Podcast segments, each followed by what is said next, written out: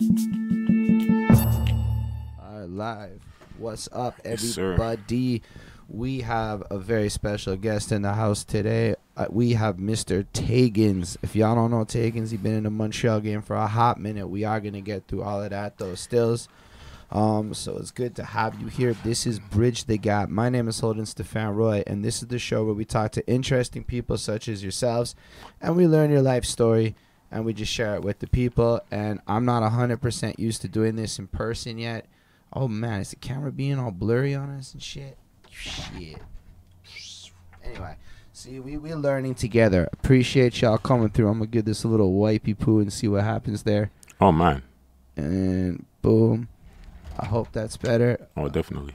All right, still we're gonna run it. Y'all can see us. It looks like we here in the situation.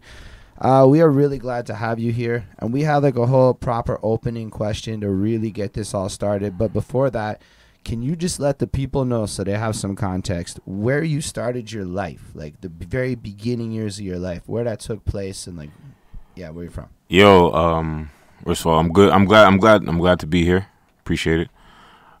My life started in Uptown, That's uptown of Montreal, so Côte des Neiges. Côte des Neiges. Yeah, yeah. In Montreal, we have an area called Côte des Neiges. That's French for what? I never translated So, in English. Actually, yo, damn. Actually, it's uh the snow Côte des. Neiges. Oh, the shit. snow. slope. The, the slope. No coat. Like coat is like slope. coast. It's a slope. I looked this up, like like a fucking like the ice goes down the hill kind of slope. This was a conversation in my life. It's not year. coat in terms of like Nah, a coast, like the side. well, like it's a slope, like because it's if you look at Neiges, it's like a hill going like. But down. it's true. But you know, but you know, it's crazy that now makes you think of Côte Saint Luc, because Chemin de Côte Saint Luc also Mm. goes downhill. and it's a slope. Yo, but we never look at it like that. Yo, it happens all the time when you live in Montreal. All this French shit, you never really learn. coat, coat is French for coast. To don't an know. I- I, extent. could be wrong, but this is like I looked it up and it was like the slope of snow slope. Slow like, slope, okay. Fucking word. That is not what all what I thought it meant. and it's and it's it connects to the mountain. Absolutely. I mean, okay, well that's that's where that's where I was born. I was born, and we call it uptown because if you go on the other side, you're downtown. So yeah, that's a fact. um, uh, perfect. yeah, So yeah. Anyway, with But, that, um, we kn- we know you start up in Montreal, Yeah. and then that's gonna lead us into the proper opening question. all right, It's a little bit of a story, and it starts out with the girlfriend. She washing the dishes one time. okay, She got her phone open and she's playing that Black Eyed Peas song. The I got a feeling, ooh. She's vibing, she dancing, she doing her thing, and I look at her and I'm wondering, when in the fuck did this song become chores music? Because like if you think about the song and you run it back to like 2010 times, this is like that middle of the night celebration banger. Everybody's having a good time. Everybody's you know party. Even the little Yeah. ones are celebrating. You run it all the Yeah. way to today, and now it's something you put on when you're doing something mad boring and you're trying to get back to them celebratory moments inside your head. Got me thinking about the relationships we have with music, like how the little 21 year olds, they're all Mm. running around with the drills, they're getting sturdy. They don't know that they're going to be getting sturdy to the dishes in their 30s. They just don't know that that's their Mm. future. And it made me realize how music, it's like a journey, right? Like these songs don't change. We as people change, and that changes our relationship with the song. facts. So it made me realize when we watch all these interviews with the artists and the different people, everybody kind of like starts off at like 12 years old when they're already writing or they're already in love with hip hop as though like nothing ever happened before the age of 11 and anything like that. And it made me realize, yo, there's a good chance when you was a baby in the hospital, there was a song playing that you don't remember and you were being, you know, it was absorbed by you. Like I can remember being like five in Côte Saint Luc and we were in the apartment. We had the gray boxes, the amp and the preamp and the Mhm. tape deck and Mhm, the radio mhm, with the mhm. wires going to the in the corner speakers with the ghetto surround sound. Mhm. It would be like all these Led Zeppelin tapes and rock type things inside the daytime. At the nighttime though, it was MC Mario club mixes and all Oh the nighttime gosh, MC fucking Mario. DJ kind of club stuff that my dad was into. My mom's though it was mad different. It was all these discos and musicals and Q92 love ballads and Oh things like gosh. that. Lovers and other strangers. And now basically all this was going on when I had no control over the music, Yeah. but I was forced to absorb it all, and it impacted me to this very day. So I was hoping you could start us off, Taigenz, bringing us back to the youngest Taigenz you could remember being, and letting us know what it sounded like to be you before you could control the music in your life. Yo, a lot of people. I, t- I, I, I tell people. I tell people this. Um, techno. Say word. My earliest memories were around techno, around Eiffel 65, Bran Van 3000, uh, Darude. Uh, Word. uh, uh, That's some MC Mario shit right yeah, there. it's, that's why I laugh because that, that's literally Friday nights on the radio, MC Mario playing all the music. That was like the closest thing that I could enjoy. Like that and wait, there was another one. Um, how can I forget them? Harder, better, faster, stronger. oh, one more fucking Daft Punk. Daft Punk, Jesus, yeah, Daft Punk. Um, and on the flip side, punk. Say word. Yeah. Before before my head was in the game with hip hop for real, it was techno, punk, and I guess well pop was all over. Pop was like kind of like pop was king, so you couldn't not hear NSYNC or Backstreet or Britney Spears, all these people, regardless. They they were they were in your face anywhere you went.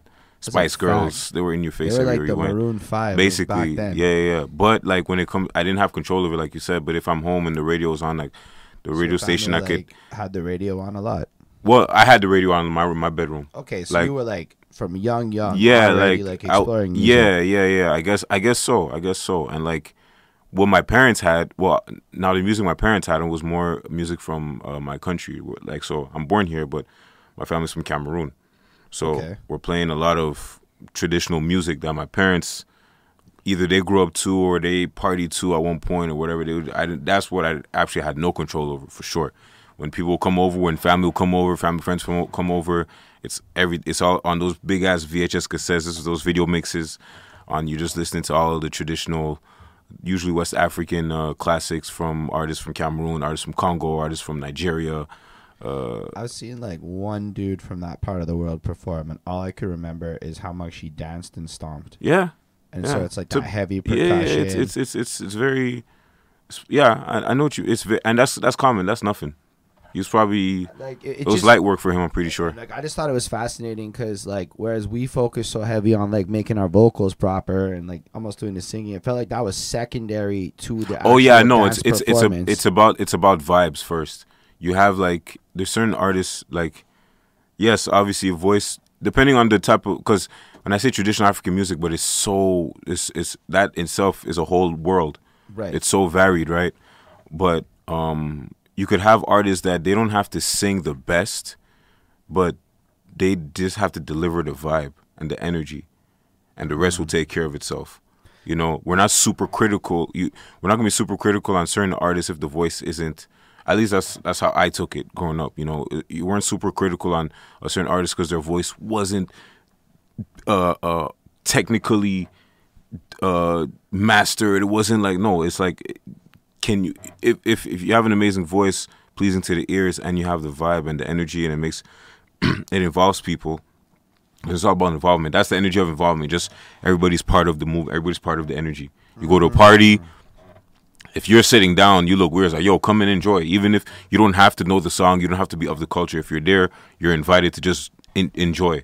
You know what I mean? So So you're saying from like time that would be like the the a big part of your growing up would be like these parties, a lot of music happening, and a lot of it wasn't stuff that everyone else is being exposed to because not everyone has you know African music. being No, exactly. So especially those those family gatherings, those family gatherings. That's where I heard the bulk of all the music I would learn that is from where I'm from. But it's funny, like this, it ties into my childhood because it was always um, at home. It's that, but if I'm in my room, I'm not really trying to listen to that because my parents played all the time. And anybody who grew up like me as an African kid, like, can relate. It's like, yo, you're not really trying to be seen here listening to that outside because it's like it's your parents' music. Right. You're trying to you're trying to be cool, so to speak. You're trying to do your own thing. So like on my side, like like I said, it was like it was techno. That's music I just caught my own ears, my own. If I had to choose or if I had to like you know I had little cassettes, you know where you can record the music from the radio. I'll record a mix of like techno, punk, uh, pop, and then yeah, and then I ended up getting into hip hop and R and B. My older cousin, she was big on R and B, so she influenced me a lot on. Like you know, when Usher, Toni Braxton, Monica, all these people. This is all when you're like young. I was young. Yeah, I'm like, still under ten. I'm under ten. I'm Under under, 10. 10. Yeah, yeah. I'm like this is like between five and ten years old. That's wild. Um, yo, a lot of people. I, I mean, I had to ask everybody this question. Yeah. Most people ain't really getting on music till closer to 10, 11, maybe 12. You know, that's usually I think yeah. People kind of like at yeah. least hit the radio themselves type mhm, thing. mhm. So the fact you was on it young is mad nifty. Were your like parents involved in music in some way? Like, do you come from like a musical family? Yo, bro, I'll be honest with you, man. I don't know where my extra step with music came from. Because in my immediate family, nobody is like immediate, like in the household I used to I grew up in. Nobody was like super inquisitive about it the way I was. Right. You know what I mean? Like my yes, both my parents they they, they enjoy like they they enjoy music. My dad would just play his music, play his play uh you know all the the, the African classics, the Cameroon classics. It, from the so I'll know all the he'll just play while he's doing this thing. My mom would do her thing, play the music, and just do her thing.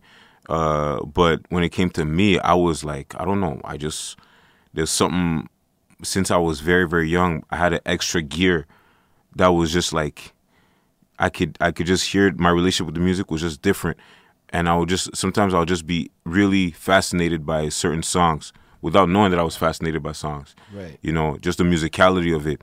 Like in in, in I grew up here in elementary school, right? Everybody got to play flute bec. Yo, the You know what I mean? recorder, the little recorder thing for y'all. Yo, what's up, Jamal Hussein? Yo, that's that My little G. white flo- flute thing. I have one somewhere in the room. He knows what I'm talking about. Nah, I, I learned to play that Titanic song on that shit. No, that that kid. flute, that little pla- that that wooden flute that everybody got to play in elementary school, I was killing it. Like I was, I was, I never really had to practice. I was just killing it. I, the ear was there, like I could, mem- like everything, the memorization, and where where everybody struggled, you know, it was like it was it was light work for me, you know, but I couldn't explain it, you know. And then like everybody got to take turns and practice in front of the teacher, make sure you practice whatever. I barely practiced, but I was always, there was it was it was it was easy for me to an extent compared to everybody else. And you know, my, I, Yo, I shout out the recorder, man, because that shit is wild to think about. I wonder how many people, like, honestly, if we run it back, played this thing in class. Because I remember they used to bust out the music sheets and they taught us to like read music Yeah. and shit too. yeah, I'm like, it was kind of like a little intro into music. yeah, yeah. At that age. Yeah. With the instrument everybody could afford. Yeah, no, exactly, exactly. Like you, and you know what? Uh, Thinking about it now, I- think that was that was that's a good way to initiate everybody across the board into at least just the basic basic theories. Then obviously you grow up and you decide if you want to continue going developing with it or not. Everybody can play Mary Had a Little Lamb on the recorder. Absolutely. Everybody. Absolutely. Three notes, you got that, I promise. So I mean, so there was that, and you know, uh, that was mixed with the fact that I could just memorize like lyrics so easily.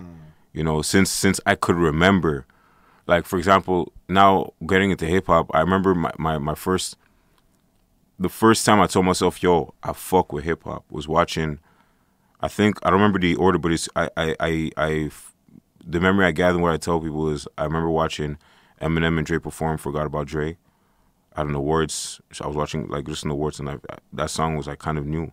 Forgot about Dre, and then I saw the music video, and then afterwards it was still Dre playing, you know, in that span of time. So Dre and Em is like a big like proponent of just me getting into hip hop for real. And I was like we- eight. What I was like, Before we jump into the you getting into hip hop part, were Mm. you like up into the sports world? Oh, Were you, yeah, like, yeah. yo, tell us a bit more about was- what a childhood Taigenz is. I was playing. So I, I, I, my, my, I was playing soccer when I was a kid uh, here in NDG, and so I'm born in Uptown, but moved to NDG when I was still very young. Uh, Okay. So I grew up. Most of my childhood is in NDG. Right. Yeah, my childhood. NDG's where I'm at, everybody. Yeah, NDG. Honestly, And- it's right next to to Côte des Neiges for those that are. Yeah, there, like tell yourself on paper it's the same borough. like, it's really like The dividing is literally the the highway, Décarie. it's the border. It's like a you're like, mm, but it's it's a Snowdon, Snowdon Metro is literally the because the basically border. it's on some politics shit. The other side's more French, so they were trying to kill the English vote in Montreal. But anyway, Anyways, that's a that's that's yeah. We could yeah. If we start now, we'll never get out of here. But that's a fact. but uh yeah, no. So growing up in G, played soccer. Uh, so I was playing soccer when I was a kid. Me and my brothers, uh, my my cousins too. Everybody like we're you know everybody started off with soccer. Uh, eventually got into basketball when I got to high school. But yeah, no, in soccer, like my my my life as an athlete when I was a kid was actually not the most lavish. Where I excelled in music is where I didn't excel in sports, at least in soccer. I respect that. You know what I mean? Like, but like, it's not like I was. I'm not saying I was garbage. I I hung around the better ones. I knew how to hold my own around around like the more uh uh talented players. Uh, but you know, my role wasn't. I wasn't an exceptional. I wasn't exceptionally. Ident- I wasn't identified as an exceptional player. You know, I could. I, I I knew how to play, especially with soccer. Like, for example, my brother, my younger brother, he, my two younger brothers were much more talented than me at at young when with them being younger than me like you know what i mean? Like at eight years old i was playing but my brother at eight was already like twice as better than i was at eight years old. Right. like he got recruited to play in the inner city team from the house league for like the next two three years two three straight summers representing the borough of ndg you know my youngest brother that was like that was immediate thing but forget house he was already like i guess it makes sense he's taking over from your older brothers but you know me i had to like work my way i had to like try out for the city team finally i got in there but i wasn't getting playing time the same way. Like I would get like it, it was it was very up and down, you know. And I would still do my best to just hang with the with with the ones that are better on the team. Like I had really good players when we were young that uh, I played with, and I'm and I'm I'm proud of myself to be able to still hold my own around them, you know. But um, I still. I was still uh, I still love sports. Then I got the same thing with ball. Like I got into basketball when I got to high school, for real. Like organized basketball when I got to high school. Um, I don't know if that's too advanced, but that's like if you want to keep it with age group, whatever. But like I from mean, five to ten, five, ten, eleven, you know, from from about you know that till about basically elementary school was soccer, more predominantly playing soccer. moving to High school, I got the more organized basketball. Were you like up to other stuff? Like, did you have the Nintendo sixty four up in the crib? Absolutely, N sixty four. Um, my I had my neighbors at the time. They had Sega Genesis. They had the Dreamcast. Ooh, uh, the Dreamcast is not something people mention yeah, no yeah. Yeah, yeah, yeah. No, Dreamcast and Genesis. Uh, my other neighbors had a uh, N64 as well, but like they had they had like my mom bought us N64 with like Mario Kart, and that was the only game we had for like four years, and one controller. so you know, hey, yo, I, yo, funny, yo, you just oh, this is a memory right here. This is a funny ass memory. So me and my brother were two years apart. I have two younger brothers. My my immediate younger one, we're two years apart. Right. So at that point, it was just me and him. My youngest brother was still basically a baby, and um. By the way, today's my, my brother's birthday. Actually, damn! Shout out, yeah, happy, happy birthday, birthday, to G, my youngest brother. It's his birthday today. Well, I, yeah, it's live, so so I shout, see it in the future. Yeah, yeah. Shout out G. Unless he happens to catch it. Shout out G. So he's he's and he's like the basketball phenom in the family. I'll, I'll go okay. get to that later, but so um uh, yo, so yeah, so he's a baby. So my other brother, he we're just like we're in the room. Basically, we played Mario Kart by sharing controllers. Like I'll do one race, and if like I'm not first place, like I'll get. We have to create rules so we can entertain ourselves because we only have one controller. One day, by accident, by accident, right? Because we can only play single player, those single player modes, right? We never even looked. We didn't. We didn't really understand what multiplayer was or whatever because we only had one. That was our first console that. We, no, I lied. I, when I was, I remember when I was younger, I was like five or six. I had uh, the the Super Nintendo with the gun. Mm. But then we went to Cameroon, and I think we left it there with my cousins over there. So we came back. I didn't have it. So then we got the N64 uh, a few years later. Um, so, but yeah, so we're playing N64 with the one controller, and then by accident, I don't know if it was me or him, but we put the, the controller in the in the slot for player two. Right, you know, remember the four yeah, slots? Yeah. We put in player two, and that literally unlocked multiplayer mode because the N64 thought since there's a controller in the second slot, the multiplayer mode is is, is playable. So we're literally we're like, yo, what? Yo, we, we, we thought we unlocked that. Like, we called it. Yo, we have a new game. We have a new game. So so we're literally we saw we saw the two screens, and we're like, yo, what the? F-? Yo, we were tripping. We were tripping, but it was just multiplayer. But the thing is that now you're playing as a second guy. The first guy he's not moving. But there's the mini games. There's also there's eh, there's a few more features that we unlocked after years of play. So anyway, it's just random, but uh, that's just a funny ass memory that just came nah, back. Like it's been years I didn't actually think about that. But yeah, yo. So yeah, no heavy on 64. Then we got you know, with friends, you know, you always find games. You, you friends to lend games. You lend games to friends. That, like one one friend who has all the games you're not supposed to play. Yeah, or he just has all the games and then he doesn't have time to play all of them. He's like, yo, they were like, yo, can you can you let me at Super Smash Brothers? Yeah, whatever. Super Smash Brothers. We had it for months, but it's our neighbor, you know. So games are just exchanging back and forth. So you know, Super Smash Bros, Mario Party one, two, three. I think Mario Party two is probably the best. It was a good times. The yeah. Mario parties are not my jam. S- Super Super Mario, Donkey Kong. Donkey Kong was lit. The Donkey Kong 64. I never beat it though, but Donkey Kong was lit. The one on the 64 Yeah. is one of the greatest video games Yeah, I've ever yeah, played that yeah. nobody talks No, about today. definitely. But Um, like the multiplayer in that was fire. It was like straight up like a shooter with Donkey Kong characters and Mhm. shit. The story mode was insane with unlockable characters, and you had to go back all the time. Like, but yo, some levels were hard as shit, bro. super- yo, you know what happened to me? I got seventy five percent of the way through that game by myself. Then one day I opened it up and my save file was complete, and I'm like, what the fuck? My little brother, he's about three years younger You're than me. lying. He beat the fucking game on my save file for me. Oh shit. And I was like, yo, it broke me, right? Like, I- you yo. can't, like, it's done. Like, It's I- done. You have to restart from jump. This is one of those games where, like, you can't play it when you're older. You had to be young Yeah. and willing to spend four hours looking for the hidden monkey thing you're looking for. or yeah, like random shit, whatever that is, like in the no corner over internet there. Like, back then. It wasn't yeah. like Google. oh my gosh. And he beat that fucking game. Yo, that's that's and that and Super Mario I never beat. I got Super Mario Super Mario 64. I got like because you unlock the mansion gradually and Yeah, you yeah. have to get higher. I think I was at like maybe the second or third uh to last higher higher floor. Like there's one point where you get in the hallway and you have to like jump it. It's like lava or whatever. It's the sky. Yeah, I know what you're talking The about. big ass paintings on the wall. Like it's a big. And I know you're getting close to. At this point, I think you have like probably had like I, I think to beat the game you have to get hundred stars or something like that. Something like that, yeah. But I got like maybe yeah, maybe 70 stars, 70 75 stars, but the, the levels get harder, bro. And you have to go back to the. You don't And when you lose, like the checkpoint is so f- this is like before the games were very unforgiving like at that time, bro. Like no if you lose, you're going all the way back from like Yeah, no, you like you're the things all the way at the top. It might take you two and a half minutes to get there, and if you fuck it up, too bad. you Do it got again. yo. But nah, good times, man. Yeah, so that and then obviously moving up to PS1, PS2. Fair. Were you into like drawing and comics and all that side of life? I thought I had an interest in that. I, I tried my hand a few times, but I realized I didn't. Like I tried to draw my own. I was inf- maybe it was just the Pokemon influence at the time. I tried to draw my own, invent my own Pokemon, and That's like activity. I tried to invent my own like uh, uh what was his name? Was it Sparrow?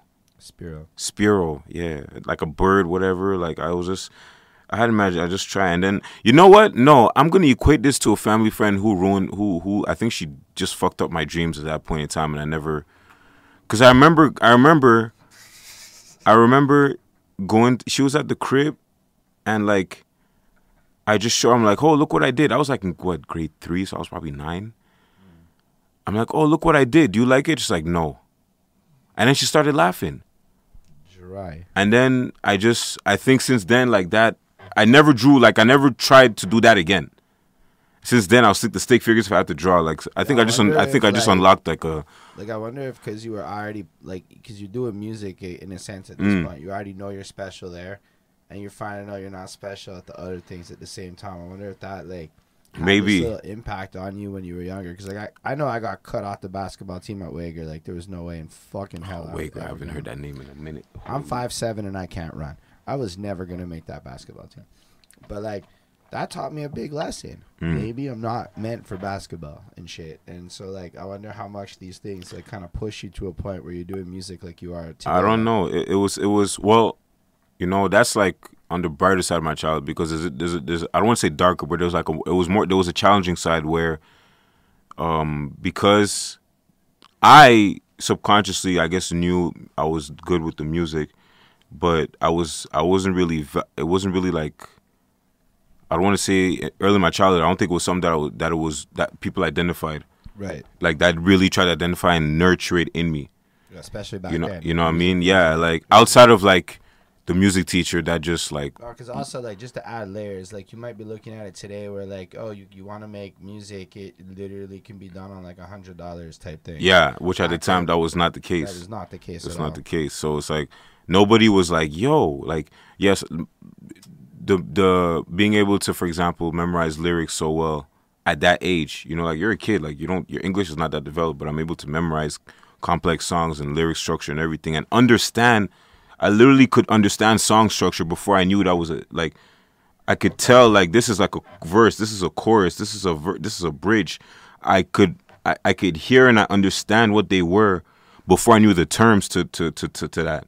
I just knew okay, and then like especially with pop songs, where at one point at towards the end of the song they'd turn it up another gear and go to another key key level. Like I understood that very young, but nobody nobody around me could identify that I understood that and try to be like and put me in a space where I could cultivate that talent that much more. It was really something that I guess with time, surely with surely with time or by consequence, I ended up doing myself. Right. You know, and that I guess that became like the the the the song of my life, if you will, because every up until now, like it, it, it, you know, people may think, yo, I'm putting myself in positions because you know people see like, yo, you're moving, you're doing. I'm like, yo, but like that's because I had to do it.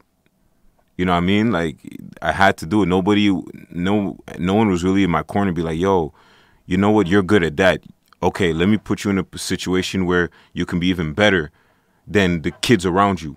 Right. You know what I mean? And uh, it's only I realize this now, like we're grown, where you know we can reflect back on that. But at the time, it was it was you know, and that that became I, it, that that led me to writing you know songs at eleven. But that was because like I was I don't know if I was depressed, but I was going through some shit mentally. You know what I mean? And that helped me. That helped me. that. Yeah, yeah, yeah. So Were you encouraged to write a lot at school? write raps. Well, just write. I hate yo. That's the funny thing. I hate writing. Mm. I like I hate writing essays. I like the short stories. I hate no, but I, I hate any. In when it came to acad, when it came to academics, I was always more comfortable with the math, with the numbers. I hated writing essays for grammar, for French, for English, whatever, whatever. I, even to this day, I never learned. I never, not that I never learned. Like you learn how to write essays to an extent, but I purpose. They're, they're pretty bad at teaching us. Yeah, oh, they're in they're- English they're- schools in Quebec. Yo, yeah, dead ass week. I get to CEGEP, which is the thing after high school in Quebec. That's like sort of college, and uh, the first thing the English teacher tells us is "fuck what they taught you in high school. It's not gonna help you." And I'm like, damn, eh? Nah, That's yo, a big lesson. it's it's and that you went to English school, French school, yo. They, they, I went to French school my whole life. Like it's not. It's even worse. It's worth like they don't. First of all, I don't know if we're getting off topic, but fuck it. Nah, First run of all, It's the show. the French, the the French. I, I'm of the opinion that the French education school system, at least for me, never made me appreciate learning French, and never like it never made me appreciate French academically. Yeah, I I know I, I'm bilingual. I know I'm fully bilingual. I know I speak French, and I'm glad that I'm I can speak French. You know, wherever I go, I can use French, and it's perfect. But the the the learning of it and everything, like it makes you hate it, bro. Yo, it's a fact though. It makes you hate it. I didn't even appreciate French at all until I met people that weren't from here, and they were like mad interested in my lame ass French skills. And I'm like, hold on, you think this is hard? and they're like, yeah, French is so cool. And I'm like, what? Yeah. Why did Quebec never tell me that? Nah, it, it, makes you. Anyways, yeah, it's like so encouraged to write academically. Yeah, they obviously they want you to write for for the homework and all the exams and everything. But that too, no one no one uh put me to the side and be like, "Yo, you write raps? Okay, let me show you how to write." So you can appreciate it Yeah, and then add it to your. us like write poems and shit in English class. That was the only thing I did like writing because I was low key cheating. I was writing raps. Like in high school, I remember in French class we had a poetry party where it was literally learning the basics of poetry, which I understood already from learning song structure. There's certain parallels that I could could take from, and I could be okay. Obviously, a verse in a in a song, in that we know is not a verse in a in a poem. A verse in a poem is a line, Yeah, that which we will call a bar Bro, that shit fucked me a up. verse in a song, the equivalent of that is a, a, a Stanza? stanza. Yeah. In French, strophe. You know what I mean? Uh, and two stanzas, like the, the, the how the stanza, depending on on how many lines are in the stanza, dictates the the, the type of stanza it is. You know what I mean? Like you have, uh, fuck, I'm, I'm losing the word, but like pentomic. iambic yeah, yeah. You like so that. you have and monosyllable, uh, the uh, duo, de, decasyllab, alexandrin, alexan, alexandrin. You know where you have verses with twelve syllables. Yo, it's mad structure. Yeah, it's mad structure. So it's so, but I was able, I could grasp that quickly. I just changed how how I see a few words in this in this context, and then you know we had that we had uh, the exercise of writing poems. At this point, I'm in high school. I'm, I've been writing songs at this point for so long, and it's like, yo, So, so what got you into writing songs? Like, I know you said you kind of got into hip Mm. hop and basketball around high school.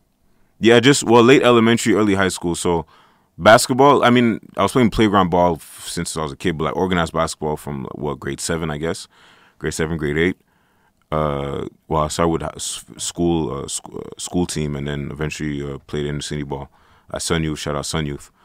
Um, but getting into music was, yeah, I think it was a mental necessity because at that time, you see, like how I say about the music, yeah, maybe there's like I was, there's an exceptional ability I had, but because the outside world didn't actually see it that is an exceptional exceptional ability, I didn't think it was an exceptional ability.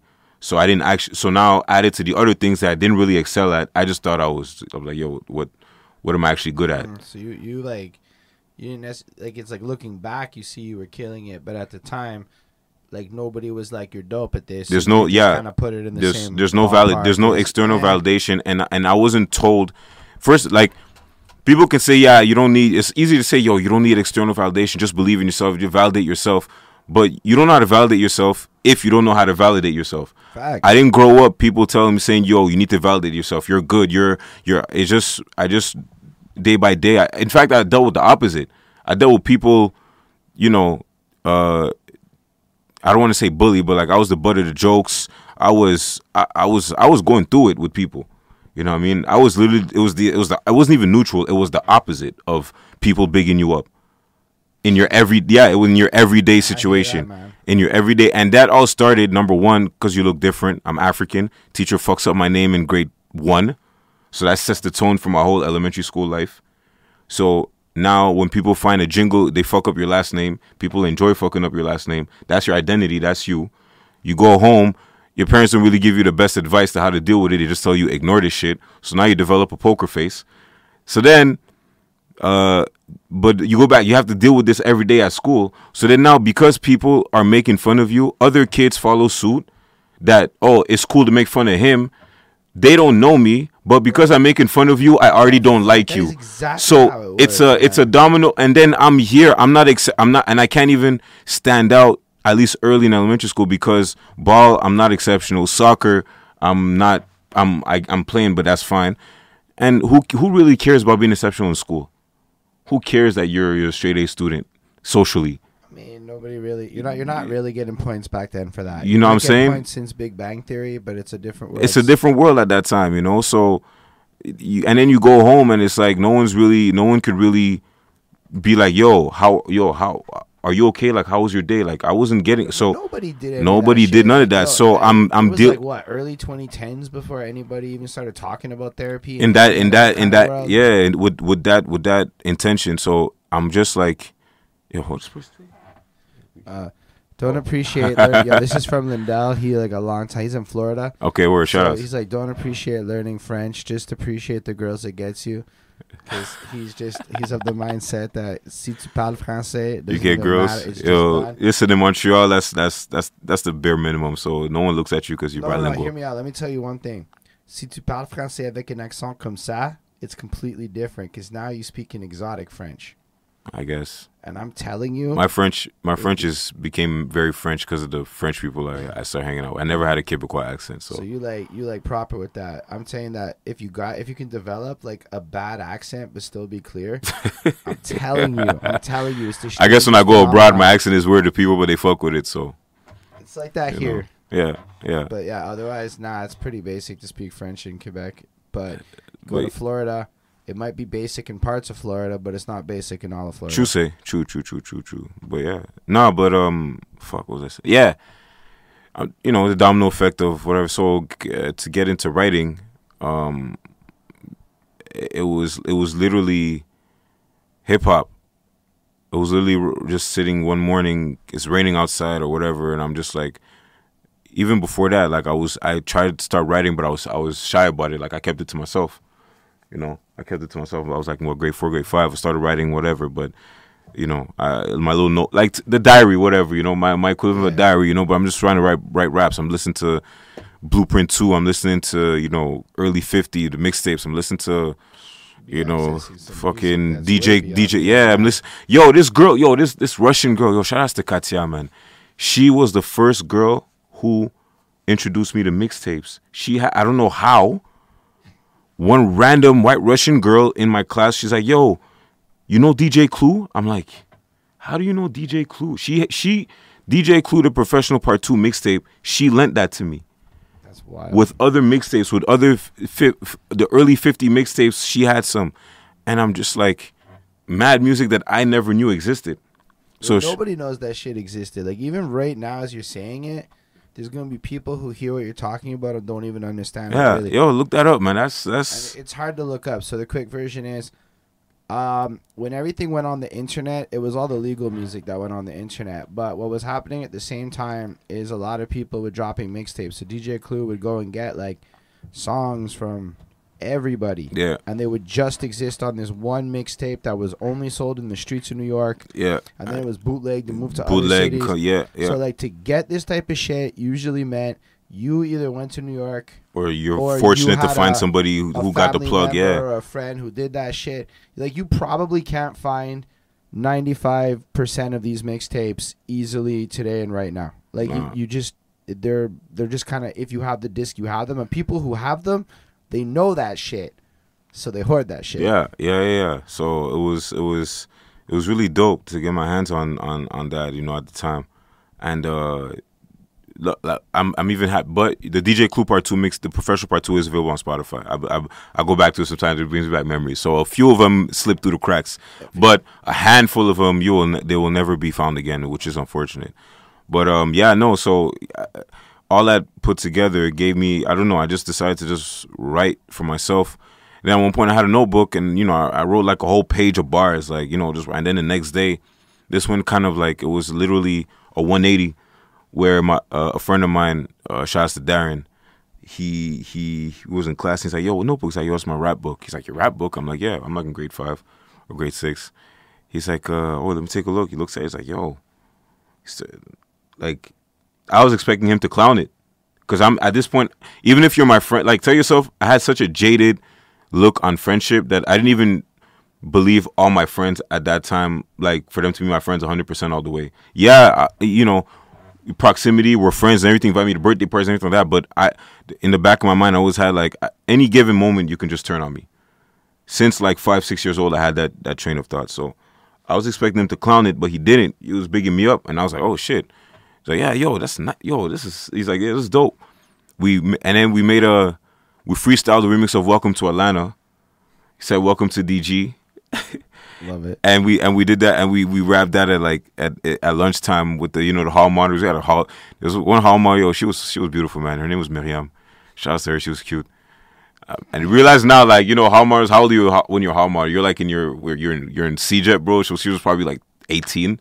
She was probably like and I know we were like what 10, 10, 11, 10, 11 or something like that. So, but she she you know, we rapped for her and she was like, she gave us like this big ass googly eyes, like, oh my god, you guys are so good. And nah, nah. we're like, yo, she's like, well, remember when you're famous? And it was since then, like, it became a, it kind of this is like towards the last one or two years of elementary school going to high school where like things kind of changed in terms of how people viewed me and like the image I had with people. Where it was like, yo, shit, like, This the rap kind. yeah, this is like you know the beginning of me understanding that yo, I'm actually nice at this for real, and now the world is starting to respond. So moving forward, that helped a lot with my self confidence. You know, like people see me today, they think I'm like, yo, I had a big self esteem, lack, lack of self esteem, lack of self confidence. You know, when I was a kid, just because of all that that was happening. So that's why I tell people like, yo, hip hop literally like m- at least mentally, emotionally, like saved me because I don't know what rabbit hole I would have gone through going into high school where you know this is when like it's the wild wild west you know for some people high school it's a new world you don't know what you can get into you don't know if you don't if if you're not you don't have to be you don't have to find yourself at that time but it's like you're in the search for yourself. But i went through that before i got to high school. So i've been known who i was by the time i got to high school. But because other people are now looking for themselves at that point it's like it's it's it's there's a there's a there's a mismatch. So some people may not understand what you're saying or how you think because you know you're you're grounded already, but they're not. So that's that's. Doing music for like two plus decades. I've been doing music longer than I haven't. Like that's a crazy I know. like thought when you like run that math. But uh, so so you're like going into high school, which for us, if you're anywhere else, is at 12 years old ish. Yeah, 12, 13, yeah. We go to grade six, then we have five years of high school, then we have two years of some next shit. Then Yeah, it's university. We don't have middle school. yeah, it's all different up here. So, rest of y'all out there, it is what it is. Um, but uh, that's a wild thought, right? To still be like in a position where by like 12 years old, you've already been writing songs, and you're walking into high school having kind of gone through a bit of a, a, a transformation of Yeah. self developing uh, Yeah. confidence. Because most people don't be starting that shit till they're like 15. No, facts. If that. If that. Some people's that's after some fact. people in CEGEP in college. You know Some what I mean? people, they never happen. Some people never and yeah, some people some people happens when they're 40. Yeah, I've You know what I mean? Shit, and it's like that's low key. That's the shit that makes me want to get more focused. Like now, or Yeah. like when I you know started to really push because you don't want to be, be so unfocused at that age. No, yeah, no. Like I'm seeing it now. Like there's people that are now fi- trying to find their full confidence in themselves as grown adults, and it's like it's not the same because some of these people got kids. you know what I mean? So it's like, yo, it's it's it's it's different, man. So nah, yeah, it's yeah. My bad. You were saying I didn't want to. Nah, it's, it's all good. It's how the show works. It's just kind of tangents as we Mm. go through your story, and then the next thing you know, time has passed, and we've gotten a whole bunch of information out of Taigenz. True, true. But yeah, that's uh going into high school, that's me. I'm uh, I'm still now it's high school, so I'm still like, you know, finding my way, but at least I know I have that in the back pocket. Uh, which high school did you go to? I went to Mount Royal, TMR. Okay, that's Yeah. a French one. Yeah. Yeah. In Ville Mont Royal in, in uh, town of Mount Royal. And you were living in DG and heading out there. Yeah. That's- I wanted to. Okay. I wanted to. Like I I didn't want to go to school close by like St. Luc or whatever. You know, I wanted to leave the area. Why? I don't know. That's that's the other part of me. I always had a wandering mind. Okay. I've always had a I think I've always had a wandering well, I don't want to say always, but I guess mixed with that transformation of self, if you will. My mind I allow myself to wander and, and want to see things outside because before would so just to go back on the the the, the, the, the darker side of that childhood I was also uh, isolating myself a lot. I was I would isolate myself where I would just want to be alone. You see, like N64, I'll just be one in the in the summertime, in the dark in my room, just playing N64 like to the point where it looked like it wasn't healthy. Like my pops comes in the room, he's like, "Yo, what are you doing? Go play outside with the kids." I'm like, "I don't want to. I didn't even want to go be with other family members. I just wanted to be to the point where I tell people I feel I was going to something because there was a time where I did not want to eat no meat. Pause. No chicken, no beef, no nothing. Like it was weird. And I'm from a family where it's not really African family. Almost African meal is typical. There's chicken. There's some. There's some kind of beef involved. Some kind of and I don't want none of that. And like everybody was looking at me crazy for a certain amount of time. It didn't last too long, but I remember I did not have the the appetite for it. And I know it is. This is not just a change in diet. This has to be related to something up here. So Yeah, no, I think that makes a lot of sense, especially if you feel like the world's closing on you. Yeah. And at the time, it isn't exactly like boys were being given tools to deal with emotions. oh no, for sure not. Like, I don't even For know sure if not. being given tools to deal with emotions yet, but at least it's being talked about. Yeah, at least been talked about. So now I was dealing with all that. So, but now with that transformation of self, if you will, that that external confirmation that I am nice about something, and then me reaffirm that, and then like me, like once now my skill is put to test with other people, like I see that I'm actually like, Is there uh, there are other rappers in your high school? Like, cause usually yeah, I was. point- That's literally that's literally where I was getting at. I was literally I, so I get to high school. My first year of high school, I'm still kind of like those who know know me about with the music. That usually is because they from elementary as well that came with me. But the ones who I just meet there, they don't really know that part about me yet. But at that time, you had the older guys. Um, that were there was like t- two or three older guys, and maybe two or three years older. That was they were known for being the rappers of the school. Like to the point where like they're going around the hallways like, yo, mixtape, mixtape on the way, yo, mixtape guys. And then uh, like everybody's like, oh shit, okay, we're looking forward to that. And I'm just like, oh shit, these guys are grinding for real.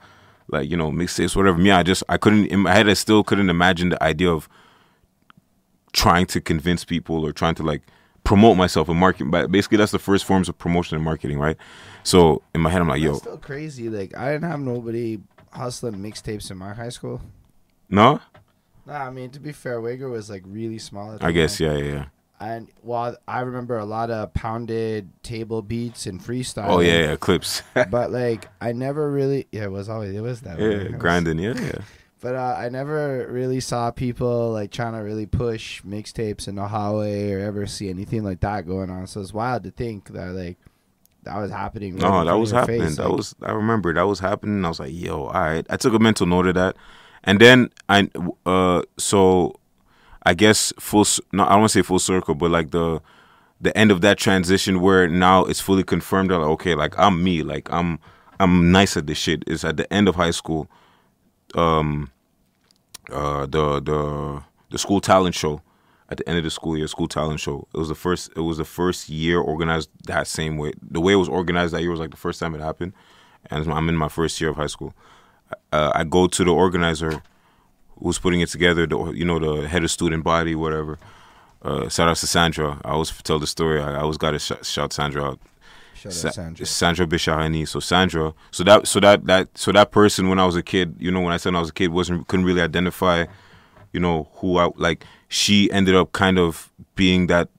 I guess in hindsight was like kind of had that position in my life, at least in the short amount of time, of just like you know I go up to her, I'm like, yo, um, I wanna I'm, I wanna be part of the school show, but you know, I'm not sure if I should do it. She's like, well, she encouraged. She's like, listen, register, come for the come for the rehearsal on Thursday, and if you can't, if you really feel like you can't do it, then it's cool. You know, come on Friday as a participant, and then maybe next year. I said, all right, safe. So I gave the registration for, and I told nobody. Just like on Monday, rehearsal is Thursday. I don't know what the fuck I'm rapping about. I wrote the song Wednesday. Yo, where'd you get the beat? You know, it was a it was a, it was a Diddy beat. Clinton Sparks Diddy run this city.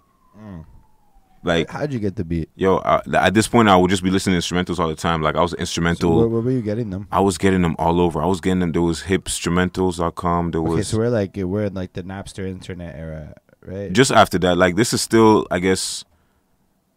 I guess this is late LimeWire era, if you will. oh four oh five. Like I don't. Yeah, yeah, yeah, yeah, yeah. Exactly, exactly. My first year of high school was 0405. Okay. So, yeah, this is like Napster. This is uh late Napster. This is like LimeWire. This is Kazaa. This is uh Morpheus. Oh shit, Morpheus. Uh, it's yeah. So those that that's happening. you had like the basically you also had access then to like the early versions of BeatStar. Beat SoundClick was around. SoundClick, yeah, yeah, yeah. I had to actually, yeah. This is like wild. Oh my gosh, we'll get to that. But SoundClick was the Wild West at that point. It was just like, yo, no, no beat tags, no nothing. Nobody was paying for leases. Fuck that. You just download the beat straight off, full wave. Like yo, until producers got savvy. Yo, Matt, I know mad niggas got robbed, but producers too. I guess a lot of them probably got their name up there. You know what I'm saying?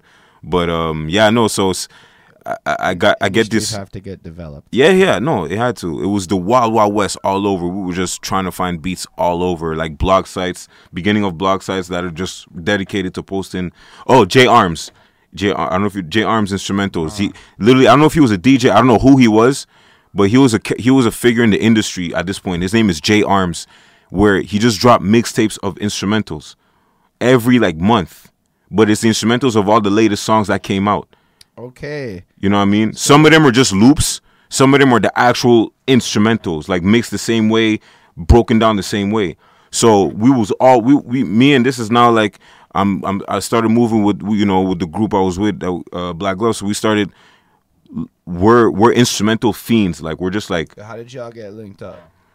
so um it started with it was a gradual thing but it started off my same my first year of high school uh Alonsky came up reached out to me because him like I've known him for a very long time like his sister is one of my closest friends so the family and everything else. I was cool tied with the family. So he came up to me he's like yo I'm trying to rap too. I'm, I know he was because he was very quiet. I didn't know he was a rapper like that. But then I got I went to the crib not like this I usually go to the crib just to hang out with the but then this time we go I'm like yo let's we started writing we start we started like playing around with equipment and everything you know and then it, it literally started like that. And then over time uh, more guys that you know that I was already cool with that I played ball with that actually revealed that they was trying to get into music as well you know. So like me being more vocal about it I guess it helped transition other guys that had the interest but didn't know how to start off as well I don't want to take that credit, but I mean, I think that's a domino effect, if you will. You know, like friends do things, and then it influences other friends to try it, and then, you Yeah, know, no, it makes sense. Like, I mean, if you're the the one that happened to maybe get access to it first and then put other people onto it, yeah, that's just kind of how it ended up playing out. All these people probably still have their own versions of how they got to that Absolutely, absolutely. But it's So it doesn't take away from that. yeah, But like, yo, everybody's story has that moment where they see that person where it's like, okay, say word. How do I become that, or how can you help me get to this point? And Mm, then mm. it just happens to work out like you that. know, it happened, and and we're kids, right? We're we're between ten and thirteen years old. Like you know, it's it's we're really we're just really kids. We're just doing whatever. Like nobody's guiding us. We're literally using our judgment every time to make every, next move. So we're just learning as we go. So getting beats, getting so all that. Like I write the song, uh, for the the rehearsal for the talent show Wednesday night instead of doing my homework, and and I memorize it. Like I was able to mem like like I said, this is one like being able to memorize shit quick helps. You know what I'm saying in crunch time. So I perform. I I we the rehearsal is Thursday. We do the mic check. I didn't do the full song. Did like half of it, but nobody. People that were in the crowd, everybody else part of the show as well. But some people were surprised, like, "Yo, what are you doing here? You're a rapper? Oh, I didn't know you rap." I'm like, ah, some of the older people. But you know, they were like, okay, they were lukewarm about it. Nobody was like, oh my gosh, whatever, you know. But even me, I was just like, okay, you know what? I'm already here. Fuck it, like I'm gonna do it, you know. So I confirmed with Sandra. I'm like, yo, I'm, I'm, I'm, I'm, I'm gonna do it, whatever. So the next day is the show. It's a ped day, so there's no school. So we get to school early just to prepare. And um, doors open at what? I think They doors. you to come into school on a ped day by a talent show. Yeah, because talent show had I think doors open at six. Okay, okay. You know what I mean? So it was just like till we get there at like one or two p.m. You know, ped day. So like teachers are still in the school, so school's still open.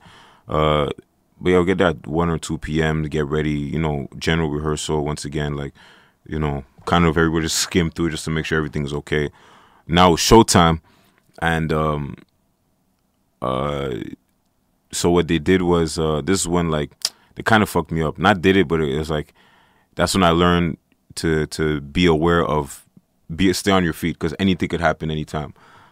It's the first half. There's two halves. This first half. Oh, mind you, everybody's looking forward to the older guys because the older guys were rapping. Right, right, right. So everybody like me is like, okay, this new kid, whatever. Is looking, yo, they gonna kill it. You know what I mean? So, uh, the show is it's showtime. I start. Uh, I'm like, the number before me goes up. They finish, and then it's time to present me. I gave him at the time my name wasn't Taigenz. At the time my name was Young Ten. Um, because uh, a ten is the initials of my of my government. So T E for my first name and N for the last name. T E is is for Terry, and uh, um, they announce, oh, coming up next, oh, le prochain numéro, uh, secondaire 1, no, no, no, first performance. This is my first performance. Oh, uh, um, applaudissez pour make some, make some noise for Terry. I'm like, yo, what the fuck? That's not the name I gave him, bro. Like, give me my fucking, why is, my government name out like that, bro? Like, so that was the first, that's what came to mind. I'm like, yo, what are you doing, bro? Like, but it, so that, that already throws me off. I'm like, first of all, that, you know, but whatever. I get on stage and like it's pitch black, like it's lights on me. I didn't, you know, you're not used to the spotlight. You don't, you don't know how the lighting's gonna be. It's pitch black. The beat starts, and that instrumental, that intro was long. It's like 20, 25 second intro. If they don't know who you are, that's a That's a long time. intro. I'm just on stage with the mic in my hand, and I am nervous, bro. I'm nervous, and like I have a memory blank during that intro. Maybe like the, from three to five seconds before I start rapping, I just forget everything that I wrote the day before, the, the two days before. Until about like half a second, it's time to rap. That first word came out was I, and then when I came, this next word came out. Then the first bar came out fully, and then the next line came out. And then after like four bars in, that's when I learned like you know you you internalize it. The flow once you know you you remember you internalize the flow. The words come with it. You know that, that's what I learned on the spot. Then I got comfortable after verse one. This is a three verse song. This song is four and a half, like almost like it's long. The chorus is long. The, the fair, verses. back then that was a normal. It was a song. standard. Yeah, yeah, yeah. standard it was a standard. Two sixteens. The last bar was like twenty four. The last verse was twenty four bars. The chorus was like eight bars. So eh, you know, but Good length. yeah, good length, healthy length of a song. And it's my first performance, bro. Like after verse one, now I'm getting comfortable. I start moving left and right. Then I gradually start seeing the faces of people because I got my eyes got adjusted to the light. Then at the end of the song, like I'm like I'm like, yo, it's another outro of like 30 seconds. I start crip walking and Harlem shaking. everybody's like, "Oh shit, uh, yo, go to eh, you know, go to." Everybody's like, "Yo, going crazy!" Like everybody is like literally going crazy. Like I'm clapping, I'm here, and then I'm like, "All right, the beat, it just be, it just like doom." So I timed. I'm like, "All right, y'all, I'm out. Peace." Boom. I just walk off stage. Yo, my heart almost jumped out of my chest. But like I'm hearing everybody go crazy. I'm hearing I knew I was good because the older girls came up to me like, "Oh, he's so cute, na na na na na na." You know, what I'm saying, give me hugs and shit. I'm like, "All right, yo, I think I killed this still." And I went downstairs and apparently people were saying encore. People came up like, "Yo, people were screaming encore, encore." I didn't hear that because at this point, like I ran like in the the backstage was like backstage, the auditorium under, you know, so I can't really hear well. But I was just like, "Yo." My hands were shaking, but like er, people gonna say, "Yo, they were saying encore," but like that was like the the the close that was like the final chapter to say the final chapter and beginning of the next one where it's like okay like the world has seen you. The small pocket of the world has seen you and the uh, unanimously understands that you got talent. That that's and then since then now people are checking for me. Every year people check for me at the show. People come to see me specifically. The next year i get into a freestyle battle with the older guys in in high school in the hallway. Crazy. Your high school had that talent show. Like I, I, don't think we had a talent show. We had dances, but we didn't have no oh, talent yeah. show. Oh, yeah. No, we didn't have dances though, but we had we had that. That talent show became like public speaking though. So that shit was kind of mm. that's kind of like for me. I had a lot of that feeling through public speaking, not necessarily um, talent shows, but anybody that I know who did this high school talent show thing, and like I don't know if you've seen what. Uh, end of the week Quebec is doing with the high school. Yeah, yeah, yeah, now. yeah, yeah. Bro, high school kids, that's they, a different game. Yeah, yeah, yeah. It's almost like your career will never be as good as high school. In in a sense, like nobody's ever gonna love you like when you're in high school like that. Nah, because it's it's a moment. It's it's it's a moment in time. It's like it's your own little world that's created in that in that short moment in time. And if you if if you're the man, then then it's it's your mem- you're you're remembered for life. You know what I mean? You're remembered for life. So it's like uh, I'm I'm happy that like literally high school was like the 180 of elementary school. You know, like I people people miss their childhood. Like I literally have I have a in my in my well plug in my song 115 a.m. off my EP. I literally address that. I have the last four bars. I say um. I miss my old hood and not my childhood, but in my childhood I found my manhood. So not a smile hood where I uh so not a smile hood uh It'd be like that. Yeah, if, yo, well, I have to see the floor. You know what I'm saying? I hear you. I'm but yeah, yeah. So it just like that too, it yeah. just be like that sometimes. so it's it's it's um. I think that's cool because basically what we just did was talked about four bars of one of your songs for like forty minutes or an hour even. That's crazy. No, but it's your story, bro. Like end of the day, like a lot of the stuff that's gonna happen in your future life you know, like it's gonna get well documented. But a lot of people really ignore like all the foundational elements, like like the fact that you're where you're at now. Mm. Part of it is that you would clock like ten thousand hours probably before you turned eighteen. Yeah, I think so. And the fact that you had like real show experience, learning how to deal with audiences in high school, where arguably they're pretty unforgiving. Oh my, yo, what if yo, yeah, yeah, like, like it, it was. Everybody told me that, like, yo, if you were trash, bro, we, all my friends, I'm laughing, but uh, I'm laughing, but but they're honest and it's true. Yo, if you're trash, bro, you will, they will, they will let you know. They will let you know. Like high school crowds are unforgiving, like unforgiving, unforgiving. So all you gotta do if you don't believe me is take the bus and listen to high school girls talk right now. Meanest people you'll ever hear. Facts. Facts. So if the high school girls was fucking with me, I think I did a good job. Facts. I think I did a good job. Ones. Yeah, the old yo. That's where it's like you really pulling it at that point. Yo, like. So basically, like, how are you all like making songs at that point? So you figure out you're doing good. The talent shows something to like build up to. Mm. You clicked up at this point. Mm. Are you guys like now making mixtapes and like pursuing that side we're, of it all? We're we're we're being creative through and through regardless. We're always being creative. We're always linking up once a week. I think we're linking up every weekend just to get at least because at this point we're over time like the crew grew like uh, people knew us to be like they called us at one point like the young little Wu Tang whatever because we're like eight eight deep. It was in point we're like eight, you know what I'm saying, and it's like we're a lot, and there's a lot of different energy. It's a lot of different visions. It's a lot of different You know, but we always try to. Jamal's like high school got me loving older women. Yo, you see, facts. so now we we a lot we a lot. You know, shouts to he was with us too, man. He was he knew he could he could attest to that. You know, shouts to shouts to my guy Hussein. We was a lot, and we were um we're always trying to be creative, trying to write songs. Uh, and the I guess to answer your question, yes, we're trying to make music and we're trying to spread it out. Now we were lucky. This is like the beginning of Facebook now coming into play, where you could still tag like 200 people and We're in high school and Facebook yeah, drops. yeah. And how are you guys like actually making music? Like who had the studio and all Uh, that shit? Ski, Alansky had the studio uh, predominantly. If we're not going to like the home studio, he had it.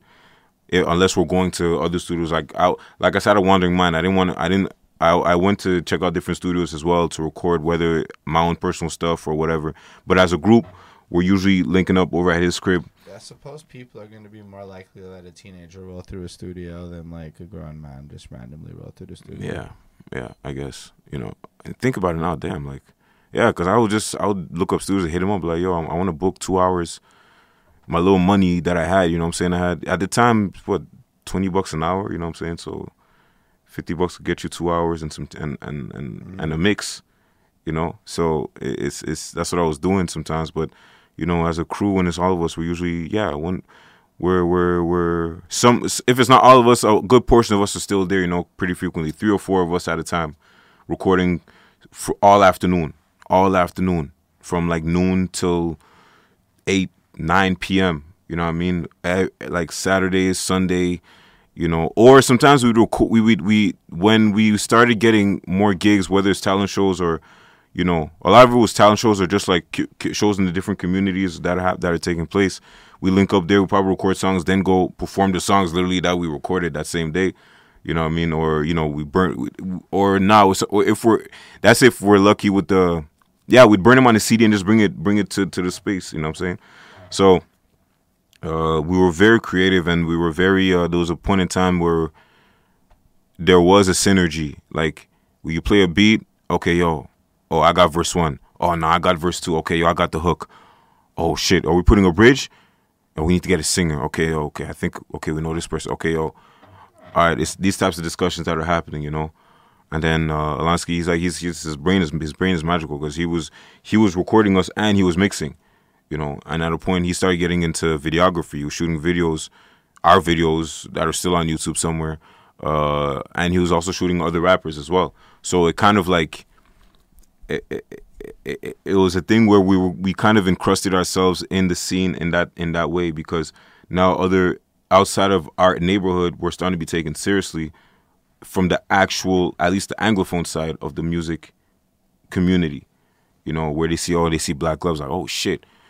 Everybody in the music community because we're like eight kids someone knows at least one or two of them you know? Maybe me and me and me and me and Hussein knows people over here. They don't know the rest. That's cool. We bring them and then introduce them. Somebody ski and somebody else knows somebody over there. You know they don't know us, but we introduce them. So we're we're we're getting encrusted in the actual. We're part of the history of the at this point now. Part of the history of the anglophone side. With like that, especially that point in time when all eyes were on the city on the English side from like oh 08, 09 till 2012, 2013. We were in that mix. You know, we were in the happenings. We were is a the, that new money show that they put together downtown. We was there. We performed. We we opened up for Wiz Khalifa. You know what I'm saying? So We we did that. we're gonna go through that a little slower. My bad, my mind. bad. It's a lot. I'm just memories is coming back as I'm oh, speaking. man, I don't I'm often go back to to. That's why we're doing it, especially because, like, I mean, like, just to add context, like, Yeah. during 08 to, I guess, 12, whenever, 2012, 12, 11 ish, there was this whole, like, wave of a lot of shows happening Yeah. on the English side of Montreal. It was like they'd found their stride. For real. Various movements was happening. The West Island had people. Mhm. LaSalle, had DG, people, Uptown, DG. Burgundy. I believe that there were even English people on the east side that nobody seems to have been connected to back then. I don't really know a lot about the east side. Um, and we're still Same, same. And I, I'm not bringing it up to be a shit, by the way. I'm bringing it up because I'm started meeting people on the east side of the city. Like I, w- I was at a studio in Hochelaga, and I'm Mm. like, bro, I'm never in Hochelaga like this. Like when do I go to Hochelaga? Yeah. It's still part of Montreal. Anyway, a lot of history in it. But uh that was like an era where like a lot of people who were involved in it kind of miss in like a glory day kind of way where almost nobody participating in the scene today would, would state that the scene today is in a healthier state than it was back then. I don't know if that's true or not. I only started in 2012, so you could say I walked into the shit right at the end of it. Mm. I'm part of that wave of guys who started on YouTube and don't know nothing. Yeah, you see, mixtape. so this is yeah, and and when that was happening, YouTube was still early. YouTube was still we were still dropping a like it, it was still early and it was still low key, still genuine. Where like a view was a view. As soon as you go on it, it's a view.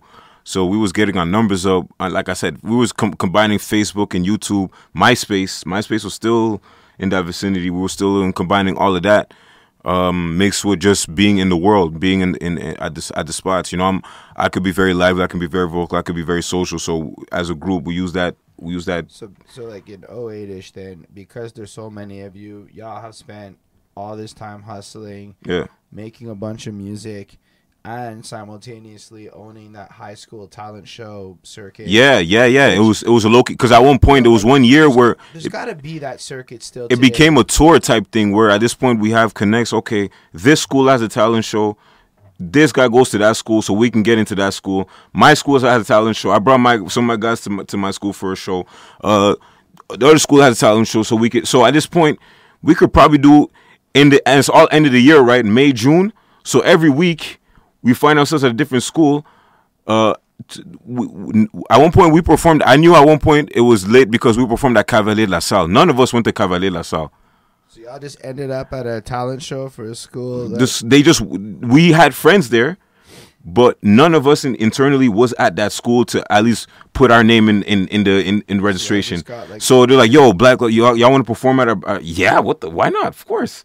You know what I'm saying? Like it's it's it, was it was it was really. I'm thinking about it now. I was like, it was a real thing, and unfortunately or fortunately, I don't know. We was kids, so we didn't the way you know it. it these just things happen, but like it wasn't like somebody could be like, all right, we actually have some kind of a structure. Let's let's clean this up and let's put it together and let's present it to people to make sure it can get to the next level. But at that time, I, I say fortunately as well because also like it's a test because we're in we're still in a period of our lives where we're we can do all these things and just go back home and sleep or whatever, you know. But so what he's saying is y'all don't need no cheddar yet to like live day to day. well, I mean, you know, everybody will hustle. You know, we had we had guys that will hustle do their thing on their side, but I uh, mean it more like at like Everybody's- 16, you're not like paying rent. No, like everybody's Somewhere. everybody's at home. Uh, you know, unless we, unless there's, there's situations I wasn't aware about, but everybody's still living at home. You know what I'm saying? So it's like we just have to worry about paying our phone bills at, at this point. You know, phone bill, food, money outside, whatever. You know, get some gear, get some gear, some fresh clothes, and and and because I'm like a couple of years older than you, so I'm like, I didn't have no fucking phone in high school. That's right. No, you guys were yeah. fucking- you, know, you guys were like the first. You're probably like the first age of people where like it made sense to have a phone. When Yeah, you were like 13. But I got my first phone in my last year of high school anyway. But but that was me. Like I had friends that had it from way earlier too.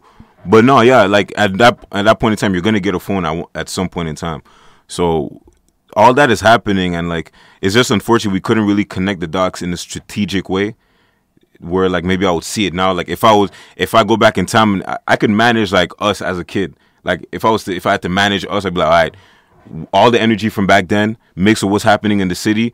This is what we do to make sure now we're at the we're, we're, we're and we were kind of on the way there. You know, it's just How'd you just have one business motherfucker show up, see what was popping off, and go, I Yeah. can make a buck off of that. Y'all could have made a lot of bucks off I think that. so. I think so. You know, No, dead ass. If what you're describing, right?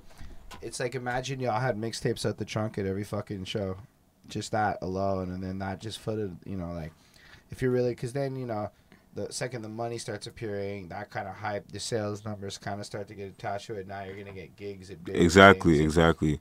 Weirdly, I- I, think bars would book teenagers if they thought it would sell. Yo, our, our first club performance, like half of us was underage. I know they do that shit. I've seen it happen before. Where like, I was 17, bro. Like there's like the side where nobody asks questions, but then there's like that other side where you're allowed to perform. Yeah. But you're only allowed to go in for your performance. Yeah. And then you gotta like sit in the back, and you're not, you know, like they have all these rules. Yeah, yeah. I remember after after we performed, we had to like just stay discreet, don't be around the bar too much, because I know feds came up later and they were IDing people, I think I was hiding behind a shorty, so it was cool. Like I had a shorty I was dancing with, so it didn't really bother me. But So uh, uh, Hussein says, when I wasn't in the group, I always viewed you, Taigenz, Mm. as the quote unquote leader, and that's part of why I officially joined Black Glove later on. damn, I didn't know that.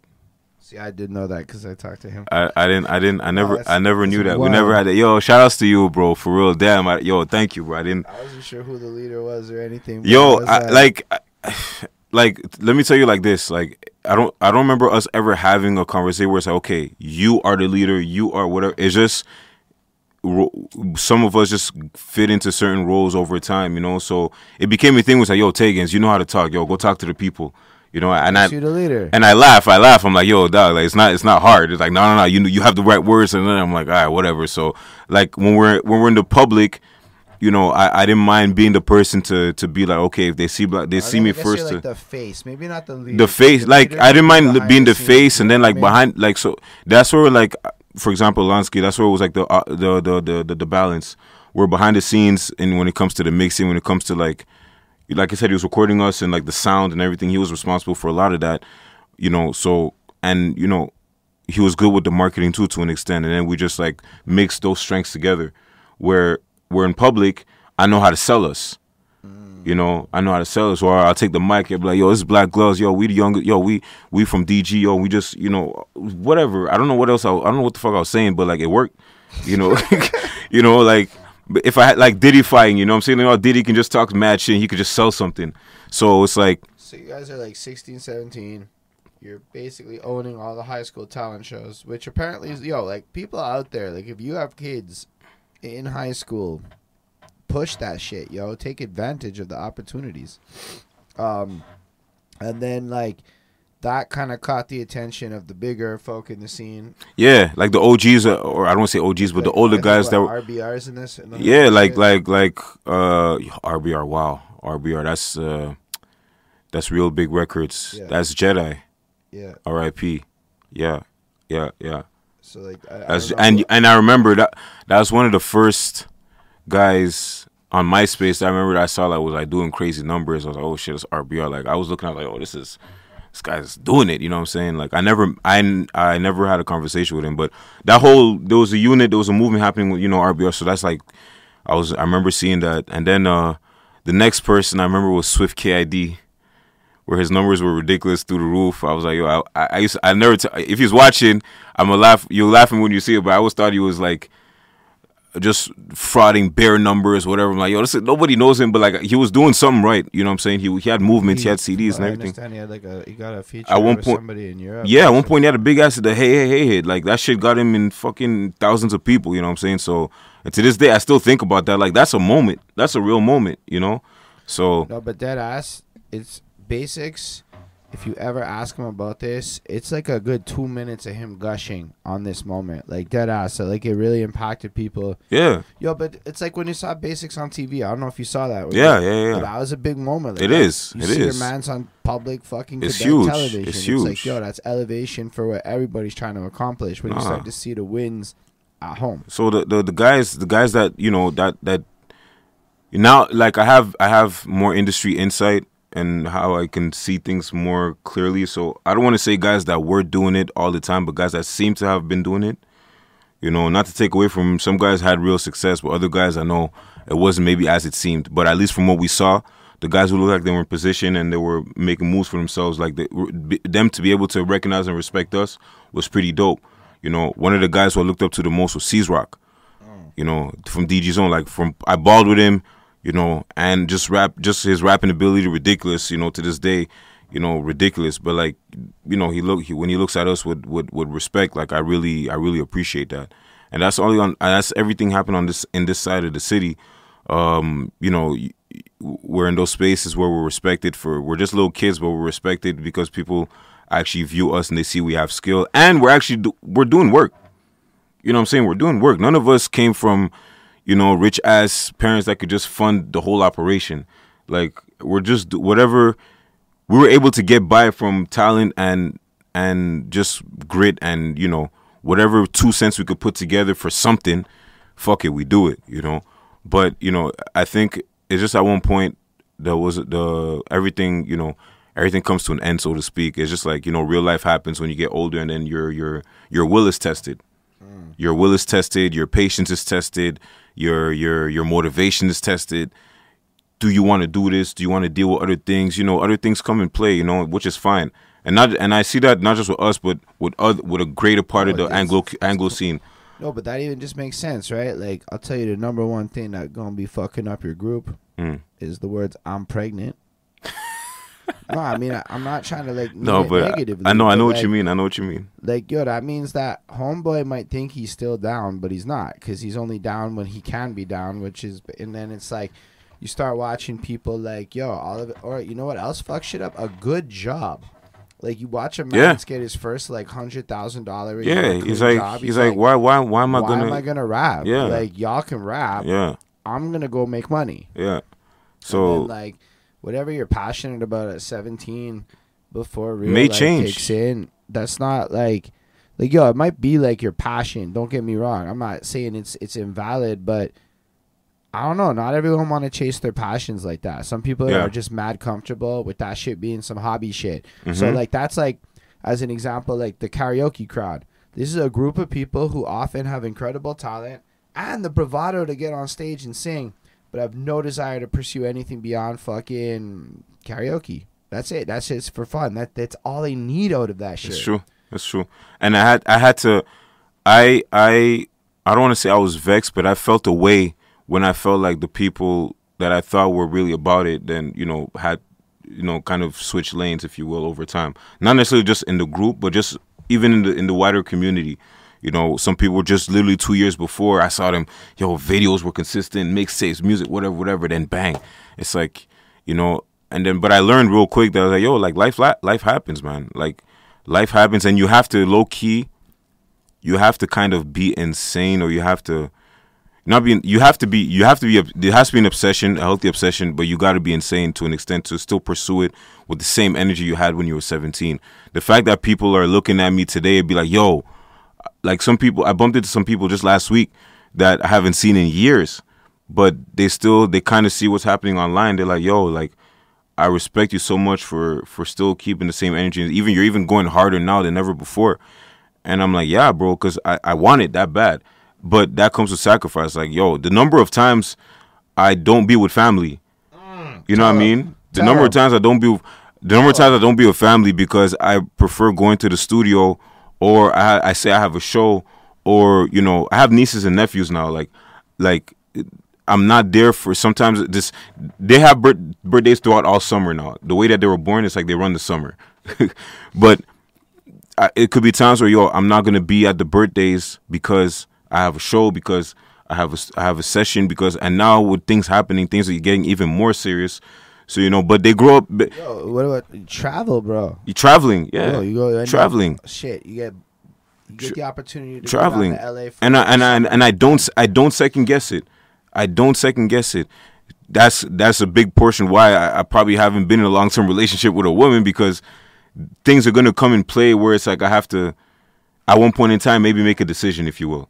You know. or find somebody that understands what the fuck they're signing up for. Yeah, that's true. Which, That's yo, a lot of people like a lot of oh, people think they understand, but and yo, then even it- you think you understand Yeah, it, yeah. and then the next thing you know, you're like, oh, God, I'm like out every second weekend. Yeah. and even that, like, you start feeling the effects of it, and then you come home and you go to the fucking because I be out there at bars a lot now. As I'm like, whether it's my because yo, I'm, I'm like trying to be on that go to people shows. vibe. Yeah.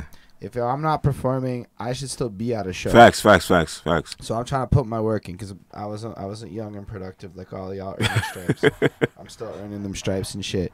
But like, yo, that has like a whole impact on my. I don't know what my personal life really is. It's like yeah, there's there's the relationships, but otherwise it's all these peers in music because who the fuck else in their 30s is living like this? No, I know what you mean. There's an obsession that has to be that has to be associated with it, and and like I was gonna say, um, yeah, there's something I read or I heard. I don't remember. I don't know if I read or I heard it, but it was just a quote that says basically like, "Yo, just across the board, if you're if you have a dream or you're trying to get to something, you have to you have to be okay with being sometimes you're to be a bad friend you're to be a bad son you're to be a bad brother you're to be a bad uncle you're to be a bad boyfriend you're to be a bad husband in moments because you have to prioritize that over them, you know. And and in that moment, is it might hurt them, but if they're your people, you know, they'll they'll come around, they'll understand whatever, and it makes sense. But you have to accept that that's going to happen. You have to accept that you're going to disappoint people in uh, on their side because you're prioritizing what you're trying to do. And I've accepted that from time. So now it's like, I, I started getting really cautious now because I realized how easy it is to overpromise what you could offer people like socially. yeah, And you Yeah. think, yo, yo, we gonna be what and then three weeks goes by and you're like, Yo, I don't even think I said what's up to this person. Yeah. But I made a lot of content. yeah. I made a lot of I did a lot of things. That's the that's the other side where it's like even me, I have to, I, I, I, and I, I've been working on that. I guess inconsistently, but just like let me say what's up to to so and so. Let me, you know, just because you get caught up, you get caught up in the grind. You you get caught up in the grind. But you don't want to. You also don't want to get caught up in the grind so much that you literally isolate yourself from so many other key moments in the in the in the lives of the people around you. or like the other side of it, it's kinda hard to sell tickets to motherfuckers you ain't said hi to in a year. That too. That It's comes into like, play. That's why you got to show face. Like, I started realizing some of these lessons in life, but one of the things I came across on that like quote thing, where again I don't remember either, but you should make it a habit to like say what's up to everybody at least once every three months. Yeah. you're like deading that Fair, shit. fair, fair, fair. And like I'm garbage at this, motherfuckers. Like I know how bad I am Mm. at following up with people. I didn't know that my life would have 75 DMs in a day. Sometimes I didn't know that could be a thing. Apparently, that I see why you have a manager. I totally get why you have a manager. By the way, Shouts to hope. makes all the sense in the world to me at this phase of my life. But like, yo, it, and then you don't even want to look at your phone or shit. Like you just want to like. Nah, it's it's it's it's nah. That's that's fair. That's fair. Like that's why like, you know, I say I say I show face where it's like I just try to, you know, I let I, I tell I do and I still always encourage people to let me know when something's happening, and I and I and I never say I'm gonna be there for sure. I'll be like, yo, I'm gonna put that I'm putting that in the agenda. That way, you know, at least I'm prioritizing what you're telling me, and you know. And but usually when I do say I'll be there, I, I'm happy. Like I do end up going, I do end up being at the spots, whether I'm there for ten minutes or two hours, you know. But at least like I've I've shown like like I said I like I do like to show face because also it, it helps. It's it you know you, you got to get yourself out of that rut that you're in with the hu- hustle. You know, like take a break. It's okay to take a break from the hustle. Or find a way to make going out as part of the hustle. That's what I do. That's what I do. When I go out, I incorporate it, whether it's creatively, whether it's business. Sometimes I go out, I just because yo, bro, you gotta live to have experiences to write about too. Facts. You gotta live, bro. So like I grew out of the I'm from the school of yo, we just gotta spit the hardest shit all the time on every record. But that's that's lyrical immaturity to an extent. Wow, that's I'm gonna coin that term, lyrical immaturity. In the sense where if all you do is always talk about yo, I spit that lyrical whatever, whatever, that lyrical day, you know, they call it the lyrical miracle shit. I used to do that all the time when I was a kid. But then I got mature in my I got mature in how I view music and my songwriting. It's not about that, but it's about re- you making people relate to what you're doing. Well, I mean, I'm gonna give you all a little something because You know I've seen I'm perform live like a couple of times now, and I remember at Timus, rest in peace to Timus, because if I understand the oh bar is dead. Oh, is it? Yo, you right after I did my last show, January 5th this year, fucking owner behind the scenes died like four days later. Rest in peace to Mance. I'm telling you. And then they, I, it still like exists, kind of. It's in limbo, but like we went from like, yeah, we gonna do a whole working relationship with Mance to finding out, yeah, sorry, this happened. Oh shit. And it's not like the dude you saw; it's the guy that you know was behind Mhm, the scenes. mhm, mhm, mhm. So rest in peace to them. Sure, Rest but, in peace, um, man. I saw you there, and I won't forget how like you told this whole anecdote about being on Sunset Boulevard. Oh yeah, yeah, yeah. And this whole introduction and, and moment to it, you know, and like just having the experience of being there and then leading into this song about feeling like a star, having this surreal moment where like, yo, I'm- Hollywood, like, yeah. the first fucking time you go anywhere from a you know, Montreal to some other place, especially in the States where it's like kind of got this glorified Yeah. even Plattsburgh kind of feel hard the first time you go to Plattsburgh. I'm not even gonna lie. Um, but to go somewhere so iconic and then be able to relate that back into the song and have it just happen to your real life, like it doesn't need to be like this superfluously like English lit level thing. It can just be like this my life. It's fucking blessed. Mm. And that shit, I find people it, like I find that more lyrical in a sense because it's expressing something that either I can relate to or I aspire to relate Yeah. to, Then- and that to me is some like dope shit. Oh, that's that's that's that's where my when it comes to songwriting, like I, I like I like to find a way where I can deliver a message, but still find a way to talk my shit. Because you know you still got to be fly with the words, because that's the nature of it. Which I, I that's the part of it I'll never I'll never not love. But you know it doesn't have to be super complex and super extra whatever. Like oh, there's time I feel like certain songs you should do that. But like I said, at the time I was immature. That I was trying to do that every single time I wrote a verse. Then I'm like, nah, it's not. Even even on love tracks, you're trying to be like, yo, bro, girls not trying to hear that right now, bro.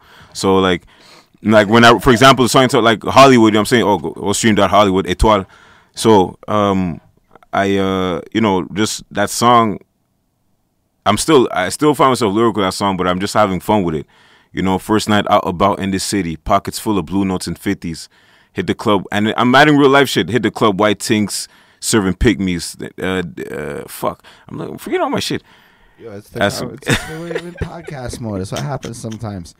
But yo, you like, call back trying to serve? Yeah, right. so like it's what I'm saying though. Is Yeah. it's not like, like it's not underground, eighty dudes in a room in hoodies hip hop. No, I, I'm I graduate. I graduated from that. I graduated from that, in and I think everybody should go through that. But you know, but like your shit would have a female appeal to it. I mean, I don't know who else is really bumping crypto thought, but like oh man, all the girls that listen to it love that song, man. that's what I'm saying. Every like, all the girls that listen to love that song. I think there's a phase in your career if you're really trying to like take your art commercially serious. That isn't like sellout shit. It's just No, I want to make bread off of this shit that I've sunk so much bread into. Absolutely, and you got and you and then you realize women are the fucking target demographic to actually capitalize Let me- on your music. let me tell you something. Let me tell you something. This I developed. There's three. And I I say this super objectively as like a marketer. There was three. I think I was like I think I was like 16, 17. I was like, okay, in hip hop, there's three types of crowds that if you have two out of the three, you're already on your way. I call it uh, the hood crowd.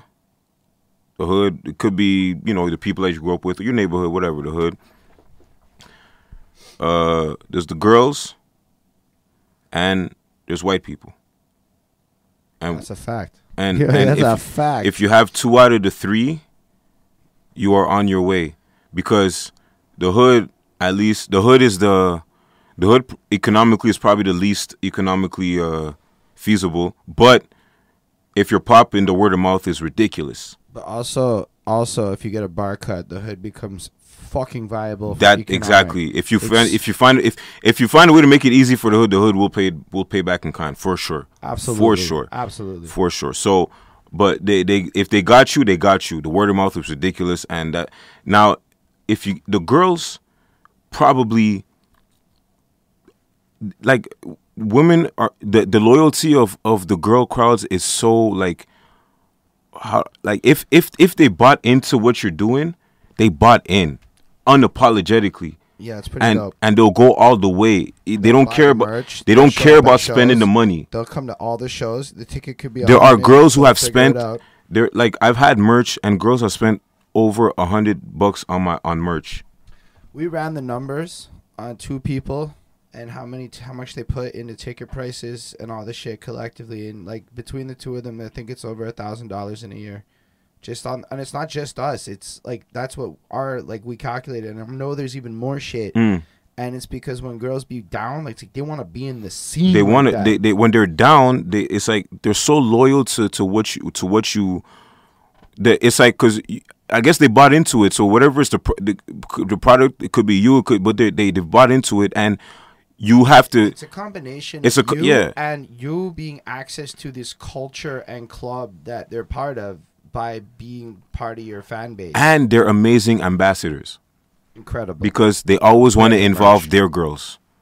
they- that. they want to involve their girls and then it gets easy to invite the hood to the parties because if i say yo there's going to be girls at my shows pull up they will pull up Yo, promoters, seriously, if you book one girl guarantee you, you're getting five, six girls in the room that you would not have had. She's gonna come with her homegirls, and then you you know it, it's it's the formula is not a secret like we know this, but it's just crazy when you really see it being applied. And then when I say white people, I mean like the wider the masses, you know, the wider masses and the businesses and the structure that come that may come with it. If you have two out of those three, you're normal. Every everybody that's I I tell people give me an example of a successful rapper or whatever, like mainstream wise. I'm gonna say yo they have at least two. You know, now if we're talking about niche, it's different. You know, you could focus on, and but that was very. This is like back in the mm, day type thing. It's very even with the niches. I don't still. There's probably a a, a- a- chances a are parallel. what's happening is is you're getting white people and girls Yeah, like like white people love niches. yeah, yeah, yeah. That's very true. So it's like that was very. It's Like, yo, young, young. I know people who are like, like 19 years. Like, like this guy in Scotland. He was like 19, 20. I think he's a little older now. Hmm. This guy won't even listen to your song if it has more than a thousand views. that's crazy. Like that. That's the level of like you can Mm. get. But it's not like sustainable. But yo, the the white people market's fickle with their money. Yeah, yeah, They Yeah. have to like, because it has to be comfortable. So like that's what I learned about them. the the the, the pa- palatability. If you ask me, way where they can, if they listen to it, it's like okay, I could, you know, But like to get them to the show, I had a situation where I brought. I'm gonna go middle class okay. instead of white people because I think it's a broad. Yeah, and and and it, there's a there's a overlap when I say that. You know what I mean? Yeah. Yeah, because But like, so this middle class slash predominantly white audience. Yeah. Um. So I brought like twelve of them to like a show Mhm. uh, one time at Prana Bar, and it was Piranha Bar. Yeah, I performed there one as time. I discovered there was a little beef between a couple of clicks that were both booked on this venue. So actually maybe vet people on venues sometimes. I don't know. I wasn't the booker guy. I just was the involved in the show, and I was, it was like at that time that was the best they'd done. Twelve people, bro. I was feeling myself. Mm, a brawl broke out. Cops came. All of it. Bro, this was out. These were like colleagues. I couldn't sell a ticket at work for over a year. Because basically, if the middle class crowd don't feel safe at your yeah, event, they don't want they don't want to go. girls will there. come to danger. Yeah, The middle class crowd is not it's, coming to danger. no, no, no, no. not in the fucking least. No, yeah. So if I'm happy that anything I've performed that hasn't that hasn't taken place, and lo- hopefully it doesn't. Like I don't think I'm not saying my music is not the type to necessarily invite that energy per se. But then again, it's a yo, it's an, anything could happen anyway. So anywhere, so In this case, it was. I was the, the wrong. it just it just it just it, it just it just guy. it just I happened. You know, had to do with anything can artist, happen. right? Yeah, yeah. Sometimes it's just the wrong crowd Yeah. pulls up, and you know.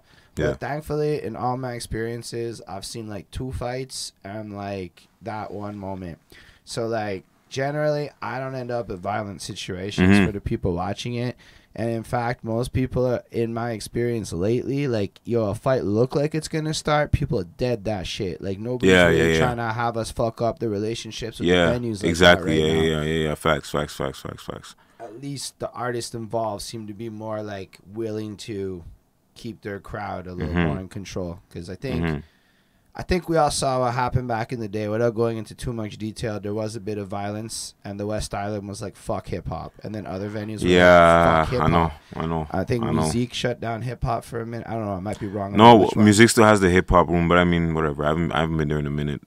I just meant like as live performances and like yo. Anyway, Montreal went to war on live performing with hip hop for a hot minute, and then like, you know, like it's all good for the most part. Sometimes, unless the cops. Well, well, you. well. uh, That's that's I think in part because the French scene took over, and then they really, you know, it, it, it kind of like I think the French component had the the the the X factor that could like mitigate and be like, okay, well, I guess you know, and they this do is be making real ass money. now. the yeah yeah yeah yeah and language is language is a factor you know so it's it's it plays a part but i mean the, i think where where the english scene i don't want to say i don't know if died down is the right word but like that era whatever whatever was about to take stride that ended up t- that didn't end up taking place the the francos were able to take that and then really take it to the heights that they took it so and I, I'm mad that shout outs to them. It's, it's just it just sucks that it couldn't happen in tandem. It had to be one after the other and not like both at the same time. The way it is, so it, it would have been it would have been it would have been crazy. But you know, uh, there's probably who knows? Like life is life. It moves in cycles. Like there's probably uh, it's probably gonna be a resurgence happening at least right now. I'm seeing like older guys that stopped that are now back on it. You know what I, mean? I mean? think Montreal's English scene right now is about to have a moment like it doesn't even understand. Because, like, already there's names being recognized by names. Like, Mm. it's undeniable that Shabo's getting attention like crazy. Was Mm. it Craven just with Jay Z? yeah, yeah. Shouts, shouts, shouts to Nick Craven, man. Like, and whether it's the producer side, like my man's Vincent Price, be working with fucking Onyx and Mhm. them, like all these other fucking names that are coming out. I don't know which projects are announced or not, but like there's like a bunch of shit you seeing happen on the producer side, on the artist side. Look at Husser making all these fucking Yeah, moves to and. And what's cool about Husser is he be coming back and like throwing fucking basketball. Yeah, yeah, yeah. No, for sure, shit. which Like, is dope. So It's it's super not dope. like the era a hundred where like people just be dipping out and coming back. When you look and he was there too. He was he he was he was he was in he was uh that early to 09 to 12 he was there too. You know, like And then yeah, I don't know. You see like all these fucking giant festivals. If you really look, there's always a Montreal name or two on Mm. the flyer now. A lot of the time it's Naya Ali. She'd be really whoever getting her book be really doing their job. oh, she has a good team. proper. Shouts to her. Um, but like, I was I forget I was on the cover of her album. I'll say word. The, uh, yeah, her her second album I was on. Well, yeah, I'm, I'm one of the faces on the cover. I forget I'm on it, so people recognize me from the cover. That's And it's just like, yo, you're on the album that got Anglo Anglo album of the year. I just I'm like, oh yeah, facts. how'd that happen? Uh, what the the cover. Uh, her team, her team hit me up. Her team, um, one of the people in her team hit me up. Uh, they, well, now already her being from DG, already knew knew of each other and everything. So that's like everybody from DG kind of knows who everyone from DG is, or, or you know the brother, the sister of somebody you know. So that's one thing. But um, uh, yeah, I met. Uh, so I guess she, sp- I maybe she, I think she referred to me to her team, and then they they they reached out to me the for because I've done like two, I've been an extra in like two of her videos. Uh, Okay. And like you know, for the cover, they, they they reached out to me for that, and I was like, "Yo, I'm down." You know what I'm saying? I was down to help. And uh, yeah, no, it's, it's definitely she has she has she has she has good people around her. Uh, I I think she just announced that she's I don't know she, I don't think she's with the label she was at, but regardless, like you know, she she she's moving she's moving uh, adequately and she's doing what she needs to do on her side, and it helps. And she's like, and the things that she's working with people that are on the French industry as well. So it's like it's a good uh, it's a connecting bridge, you know. And that's what I'm doing. Like the what I've what I've decided to do in the last year, in the last year, a concerted effort was to build bridges more in the French industry, in the francophone industry, just because like I mean they're there. I mean, I, I I'm just curious how you go about doing that because like I came to like a similar conclusion that Yeah. if I live in Montreal and I really want to rep this city, it's pretty, it's pretty weird how none of our shows ever have a French dude at them. Yeah. No, I get it. I get it. Me and my my thing is, uh, number one, just be at these places, be at the events, be at the shake hands, be at the the networking things that are happening where you're gonna have people that I probably don't know who they are. The less, the more like when I go to events and I really don't know who eh, who's gonna be there, that's usually a good sign. Where it's like, okay, well, I'm gonna meet, I'm definitely gonna meet somebody new, and that's a whole nother world, a whole nother network of people to to to get in So touch you're with. saying a taken tip is to not go where you know people.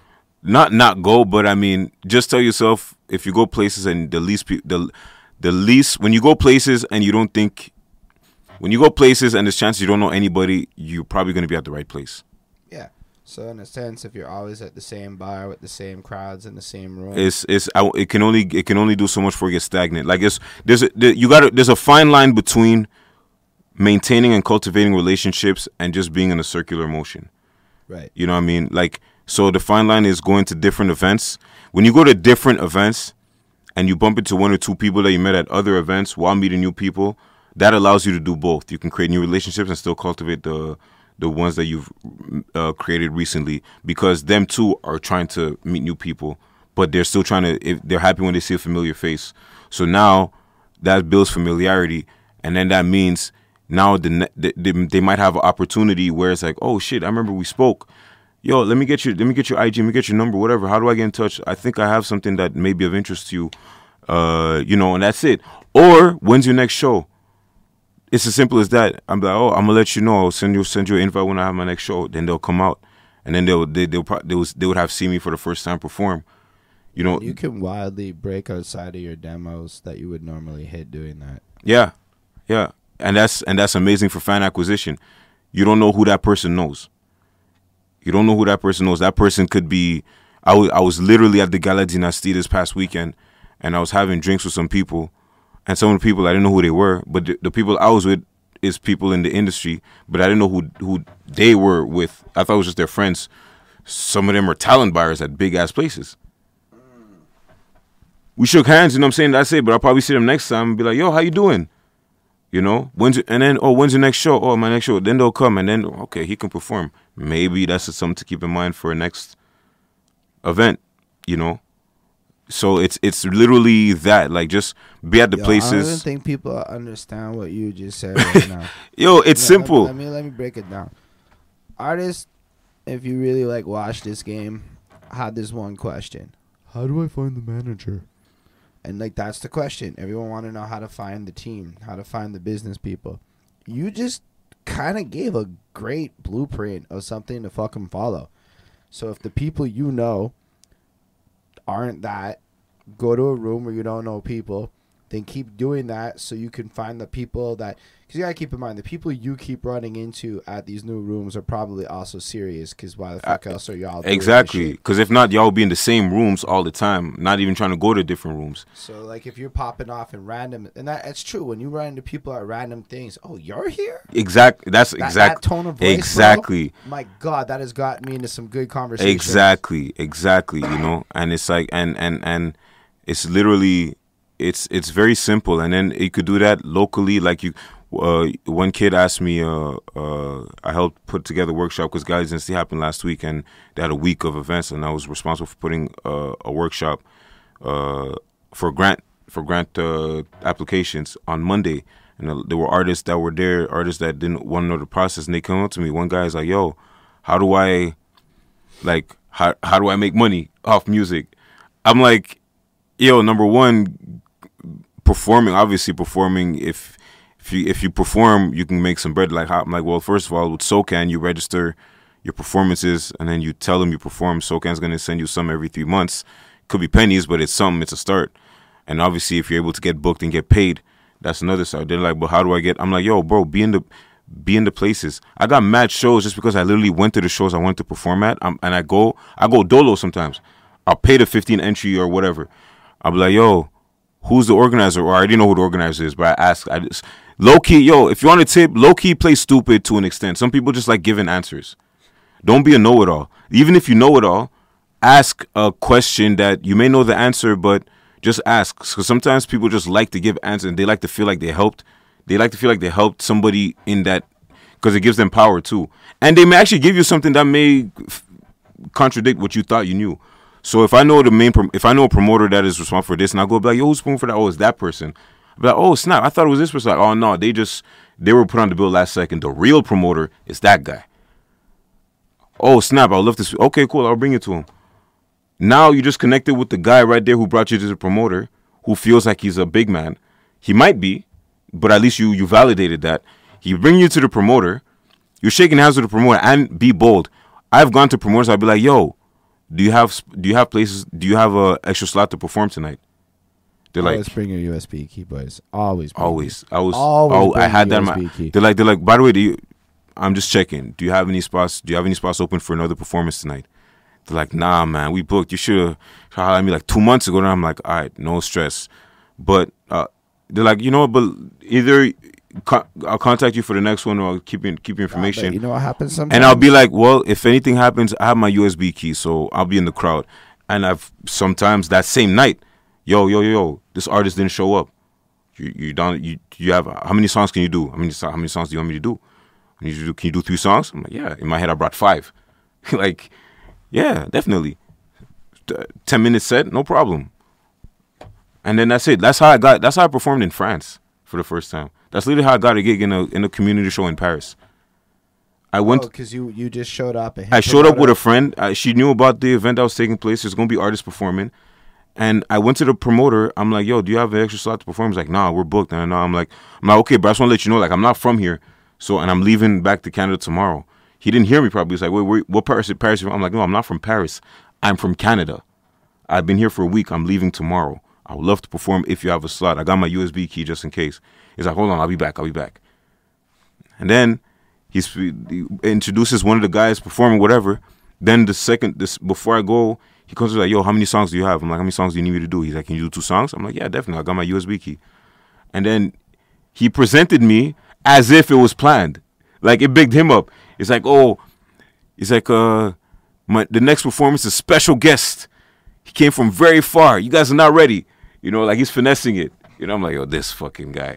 the game, bro. you know, he's like, oh, the shouts to, t-. and then like the crowd, and then I, I performed. The crowd was so, it's like, and it's like in another world because they never. It's like a lot of them never heard a, a rapper in English.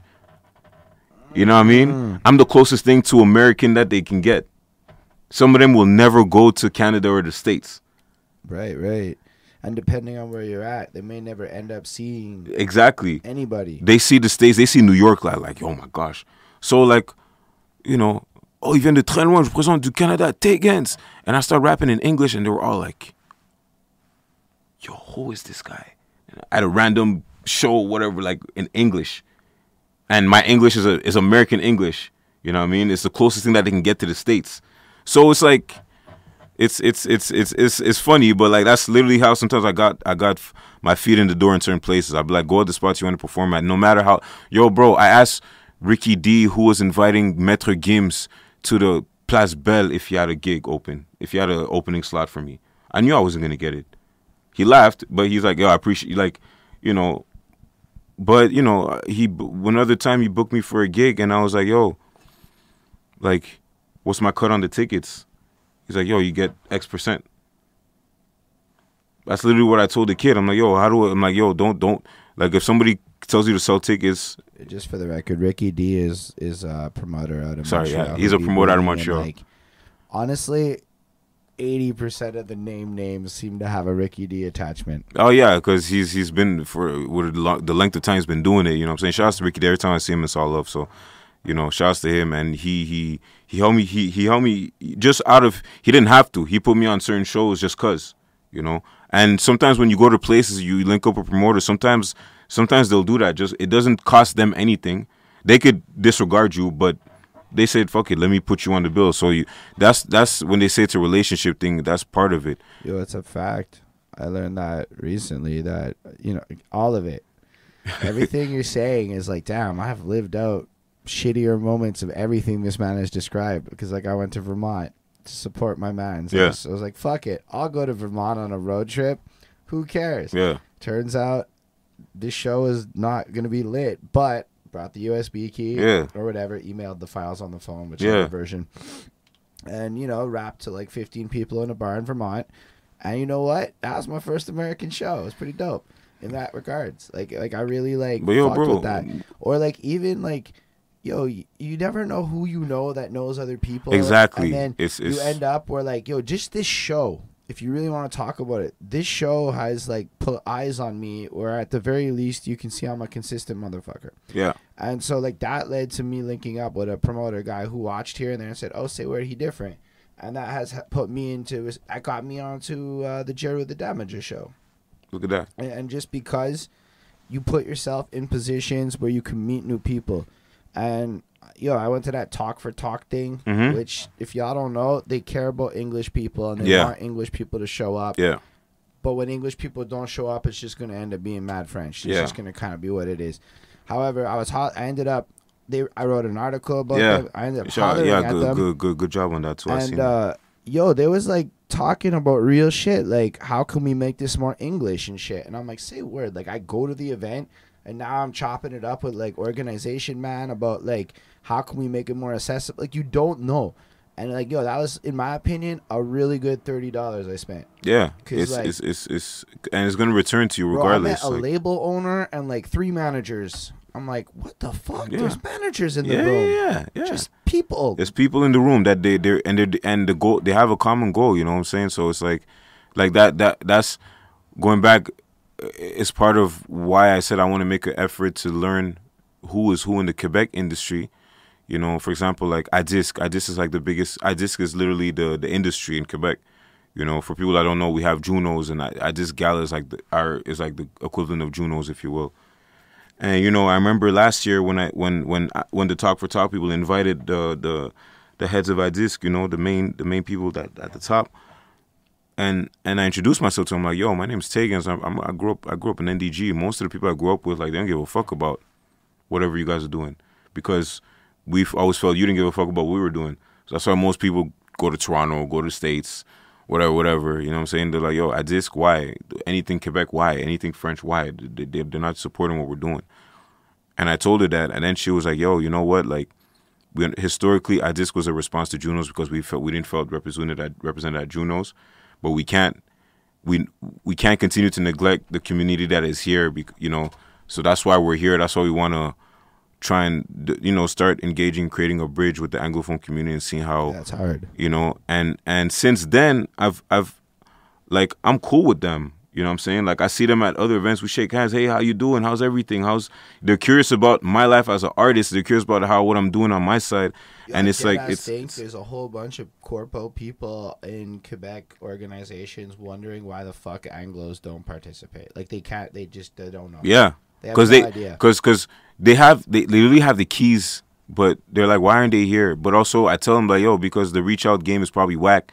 But it's it's it's yo, twofold. give the grant people it's twofold. like a little bit of love. They really did make English instructional videos. I'm talking the Quebec Grant Office made English instruction. Yeah, videos, shout out to like, them. Like people be really trying to be like English people. We don't hate you. Please try. Yeah, yeah, yeah. So that's so now and and and I'm happy that that's like mad recent though. Yeah, it's very. This is like, like, in the. This is like probably post COVID. Yeah, like this is now made everyone change a bit. Yeah, yeah, yeah. So this is still very recent. So obviously, there's some people that are mad jaded from like 10, 15 years of neglect. You know, but it's it's at least, you know, I remember later. I, this was what February 2022 when I when I right. December 2022 I bumped into them at a at a at SOCAN um um Christmas event you know. And, and, and, and, I, and I, I, I, I see them, and I just say, I'm like, yo, I, I just want to say, I, I paid, I, like, I've been keeping my eyes since we last, since that that panel, and I want to say I appreciate that you. I see the effort you guys are putting in. It's small steps, but I'm seeing it. You know, I mean, I'm seeing it, and they were happy that I, I, I gave them that recognition, and you know, it's now in the next year we're still. I'm, whenever there's things that can be that can help bridge the gap, I'm definitely I'm definitely there to help. So it's just an example of there's people in the industry that do have genuine intentions, and they've probably like, and also we have to make we have to make the distinction that certain people represent the industry. Some people represent institutions, uh, but just because it, they represented and they represent certain situations that institution, but they just inherited it. It's not like they created it. Facts. So we can't. So, so so we make the mistake sometimes. Like okay, not make the mistake. Like it's normal. We see, oh, you're at the head of this, so this is the problem that you. So we're gonna put the blame on you. It's valid to an extent, but if we go deeper, it's like they probably inherited that, and they're probably making it active. Because like when you try to make like a real bureaucratic change, especially when you have it takes money, time. Because like yo, a lot of these organizations are probably running on grants and have a government. Oh yeah, facts, facts. All like, this other shit. So now imagine they try to do something too fast, and Legault's like. uh, chill. You know what I'm saying? You like that cheddar, chill. Yeah. And like so, like I'm not trying to justify nothing, but I am gonna say that a lot of those positions, like it's it's a slow ship. Because yo, everybody can see that the economics is in bilingualism and art because you you see Quebec trying yeah. to like who is it? They put Mackie Lavender in English or somebody. I don't remember who it was, but they've had several people do like English ads and shit like that. Yeah, Mackie Lavender. Yeah, shouts to Mackie Lavender. Yo, we we I've, I've known of him from time. But like it's only in the last like six months where for some reason we met officially and then we just keep bumping into each other. so that's like so that's that's that's that's real quick became the homie. So shouts to him, man. Shouts to him. I literally saw him this weekend. And then we're laughing every time we see him. We're laughing like, "Yo, dog, we're stalking each other. Like it's funny, you know what I'm saying?" But shouts to him. He's a cool guy for real.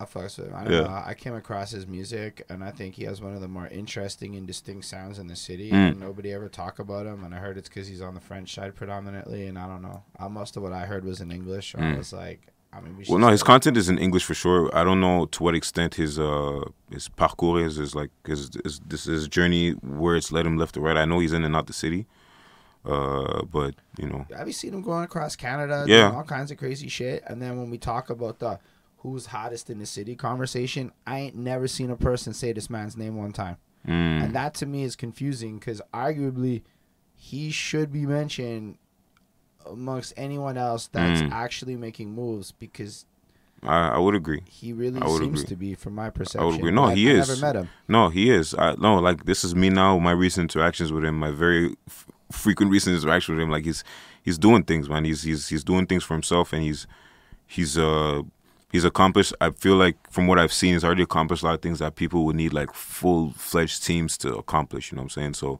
it's pretty inspiring. You know, so shout outs to him. And like this, you mentioned about the grant system. That's one thing that you know I made the effort to learn more about. I was lucky to get my first grant in 2020 with Factor. Like I, I've never been, I've never received a grant from Quebec. Like tell yourself that. Like I had to go to Factor. Factor is Canada wide. Yeah, yeah. You know what I mean? It's Canada wide, and that's one of the most sought out grants across the board. So to be able to get, it, it was pretty cool. It's pretty validating, and like, you know, it just it, it, it I learned that you kind of have to be part of the solution the sense like be part of the jury, see how things work internally, and also it's cool to know who works inside. You know, it's cool to know who works inside. They can give you some insight. So everybody who's trying to figure out what to do, like figure like you could be anti-institution all you want, but they exist. You- they- you they- can't get institution they money and be like, fuck this. If that's what you want to do, yeah. If if you're looking for grants to help fund what you're doing, which I think 95, myself included, Yo, I- need like say need like it definitely helps boost what you're doing to the next level. If you have money that is there to create, you know what I mean. I- I- I- but if you're not if you're not trying to do that, then fine. But if you're able to, if the system is there for, to, because the money is going to be spent regardless. How I look at it is like the money, the money's going to go to somebody anyway, whether you want it or not. a lot of people get caught up at grant writers. Um, Yeah, and the complications that go into grant writers. a good grant writer doesn't charge you up front. Okay. I was told this by a grant writer who helped me. A good grant writer doesn't charge up front. A good, good grant writer, a grant writer normally helps you, and whatever, and it's fine if they take a cut at the end because they're helping you get the bread, right? And then they can work that into the operational cost of the grant, if I'm not mistaken. Exactly. So they So, basically pay themselves in the future, so they gamble it. So you're saying a good grant writer, a good grant writer is willing to do that. Yeah, exactly. Because it makes it's specify that's somebody that actually has your interest at heart. Yes, normally because you know it's two things. They have your interest at heart, and also you if you if if you get paid, they get paid. You know, Like, so is, is grants something? Okay, like the more I hear about grants, the more I hear it really is just about concisely answering questions. yo, it's just it, I I get why it's intimidating to people. Some because sometimes the question they ask is ridiculous. Like it's just like. It's like, what are the challenges facing you when you're trying to do X, Y, and Z? I'm like, yo, bro, I'm broke. I need the money. like, it's as simple as that. But you go, there's a way. It's the presentation of it that is intimidating. There's a certain there's certain verbiage, this jargon that you if you use a certain way, it looks well depending on the grant you're applying for, obviously. Depending on the Right, grant you're right, applying right. for. I, I'm, I'm this is obviously depending on what you're applying for, but in general, like you have certain grants, especially if you're looking for as that you know, if they're giving more bread, they're gonna ask you more brain wrecking questions, which makes sense. You know, like the factor grant, the two thousand dollar one, the artist development grant, is three questions. Like, what are your goals? How do you plan to achieve them? And what is the actually? It's probably just two. And what are the songs? So it's really just like tell us how you're gonna spend that two G's. Yeah. Like, why do you need two G? Like, where are you at in, in your career right now? Why do you need the two Gs? And what are you going to do with the two Gs? You know, and and and factor encourages people that one to be like, you don't have to be super formal with it. Just and I'm giving you an inside key. I've been on the jury side. Seventy five percent of the grade is based on the song you give, not even the answers. Is twenty five percent is the answers and presentation. So what what kind of okay? Like let's say because like I remember watching Meyer Clarity try to get factor grants. Yeah, and yeah. not succeed. Yeah, and I and I was frustrated with him too because I we probably got rejected that same round too. Like I remember, I know the I know the. At least there was one. There was one. Uh, and shouts to Meyer too. I went to Dawson with him. We know each other for like Shout ten. out, Yeah, Meyer. yeah. We know each other for like since No, 2010. honestly, I wouldn't be here today if it wasn't for. I got sucked into Meyer Clarity's fan base. Mm. So his fans thought I was the shit when I started performing, and so wherever he was at, I would get booked. Mm. So and had he not gone to Toronto, yeah. and we, we and I last time, here, I last, saw. I last time I was in Toronto was for a conference. I bumped into him like, I there. always wonder what would have happened, man. Because yo, people don't even know the wave clarity was creating. No, he was definitely yeah. I was seeing it from, from from at least from when I from when we we went to school together and we were we were both of us were rapping simultaneously at Dawson. I was selling mixtapes at Dawson. He was doing those talent shows at Dawson too. Like and he had his own vibe. He had his own energy. So nah, shout outs to Meyer for real. Shout outs to I don't even call shout outs to Clarity. I know it was I Clarity. think So. it's Meyer Clarity. I know. his official artist. It's official artist name. Before we were just I go by the name of Just Clarity, and then he added Meyer Fine. But shouts to Clarity. You know what it is because you know from from time it was that. So No, I know. I, I But, think I still have um, the nostalgic tomorrow's album. yeah. Oh okay okay okay. Yeah, it's one of the only like rap back in the day. I got that one. I Yeah. think I have an SRH project. somewhere. SRH, holy yo, shout, I never SRH. I think I met once. I met him I think we shook hands once, me and him. He know he knows obviously he knows of the group. He was I think he was he was more in com, in communication with Alansky at the time. But shouts to him. Like that's somebody who I'm not gonna lie. I thought of the other day. I'm just like, what the fuck happened? Oh, he went to L.A. Okay. He changed his name to Benny Mayne, as in Benny B E N N Y Mayne M A Y N E, and he'd be dropping new videos every like three weeks. He's on a completely different genre, a completely different wave. His music is extremely talented, and from what I understand, he'd be living off of his shits or at least doing it proper. Okay, so okay, so he's so he's he's active then. Yeah, but just all of this, like SRH, from what I that's dead. Yeah, yeah. That's, That's, and that's like if you don't got I didn't project, I didn't see the transition. you don't got nothing like it's done Zos. Cause y'all remember there was one of his joints I loved on YouTube, and it just and I think I know I think I know the song you talk about. It was probably one of the bigger songs that he ended up dropping. I think yeah, it was definitely one at that them. time. Yeah, and then like it just they just all disappeared one day.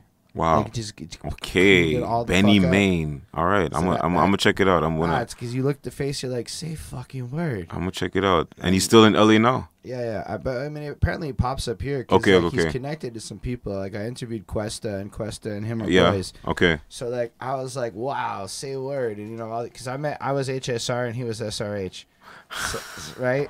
So like I did change my name inevitably, but and so did he, ironically. But when I met SRH, he spent the whole night walking up to me, being like, change your name, change your name. And he was a, and he was a judge at this fucking David Hodges. So you think you David Hodges, yeah. Shout outs to David Hodges. Yeah, I remember that So too. like I met him then. David and then we Hodges. both, I like- met Stephanie Parnell once. Yeah, shout outs to her. like I'm never changing my name. Both of us were like, and then both of us changed our names because of circumstance. And like, Wow. I always thought that was a fucking. Benny, I'm a. I'm a, I'm a, I'm a, and I thought of that the other day. I'm like, yo, where's? Okay, cool.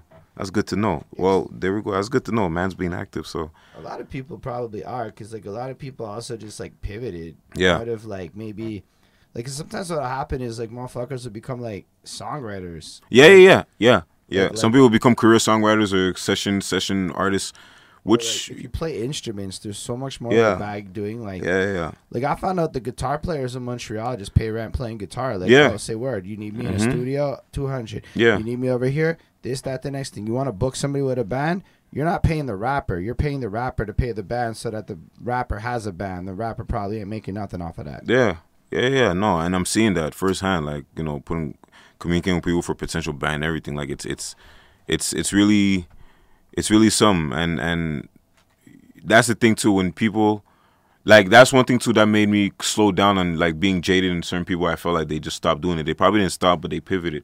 They mm. probably found a lane where okay, yo, damn, maybe on stage I'm not getting my, I'm not getting bread over here, but behind the scenes somewhere here is, is is I found a lane and I'm so and they're probably doing it. So shouts to them, you know. And and some people, yeah.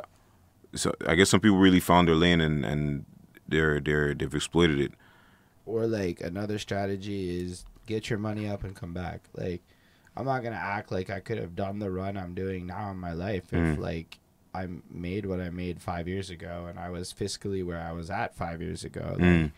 ah, fuck, I can't Uh, even afford what I'm doing now. and money and money, like- yeah, no, money is definitely yo. Money is a huge factor as, as to as to the reason. You know what I'm saying? That's why you- these grant conversations come back up all the time because I feel like you got two strategies: make that two G's or get that two G's off a grant, and both are viable. yeah, And like I'm, cause like I don't know, I did my my whole rap career was like I just had a job, the whole time. no, I Like, feel you. started as Yo, I had like with the 50 jobs, bro. and I had that same job up until December of last year. Like the Mm. entire career, one stable ass job, bro. Like I couldn't afford it until I could, and then like now it's like, yo, even even without money, having that stability and being able to slowly invest in myself over it took forever. Yeah. I'm not gonna act like it was fast. It's No, no, been no. Fucking Yeah. eight years. Yeah, yo. Whatever.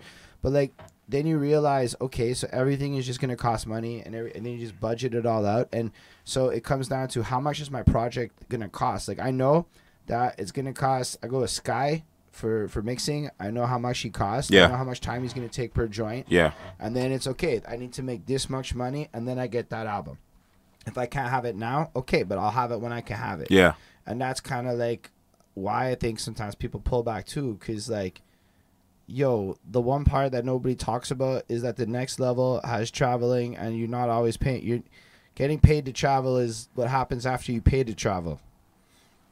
I mean, I've I've gone out of pocket. I've traveled like you asked me before if I travel. I've been I've been to Atlanta. I've been to um so I've been to Atlanta twice for a hip hop conference, A3C. I've been to yeah, I've been to Paris. Uh, when I was in Paris, I made a stop in London. I've been to uh yeah, I went to, obviously I went to Cameroon see family, but I was able to get a I was able to perform like the club in the village or whatever, that was cool. But uh the places I went to travel specifically for music, it was yeah, it was I went out of pocket. The first time uh, I got a bit of money to travel was I got a travel grant when I went to LA in 2020, just before COVID. was that like through Factor? Yeah, So Factor does travel grants as well. Factor as- does travel grants. Factor, I was invited to perform, and I I, I, I sent them the inf- information and everything like that, and they they were able to sit the I got it retroactively, but I was able to cover like a good a good portion of the cost. You had to pay it first, and then the grant. came Yeah, just because the event was coming up and everything, and then for the, the process of them to approve and everything like that, it was already going to take place.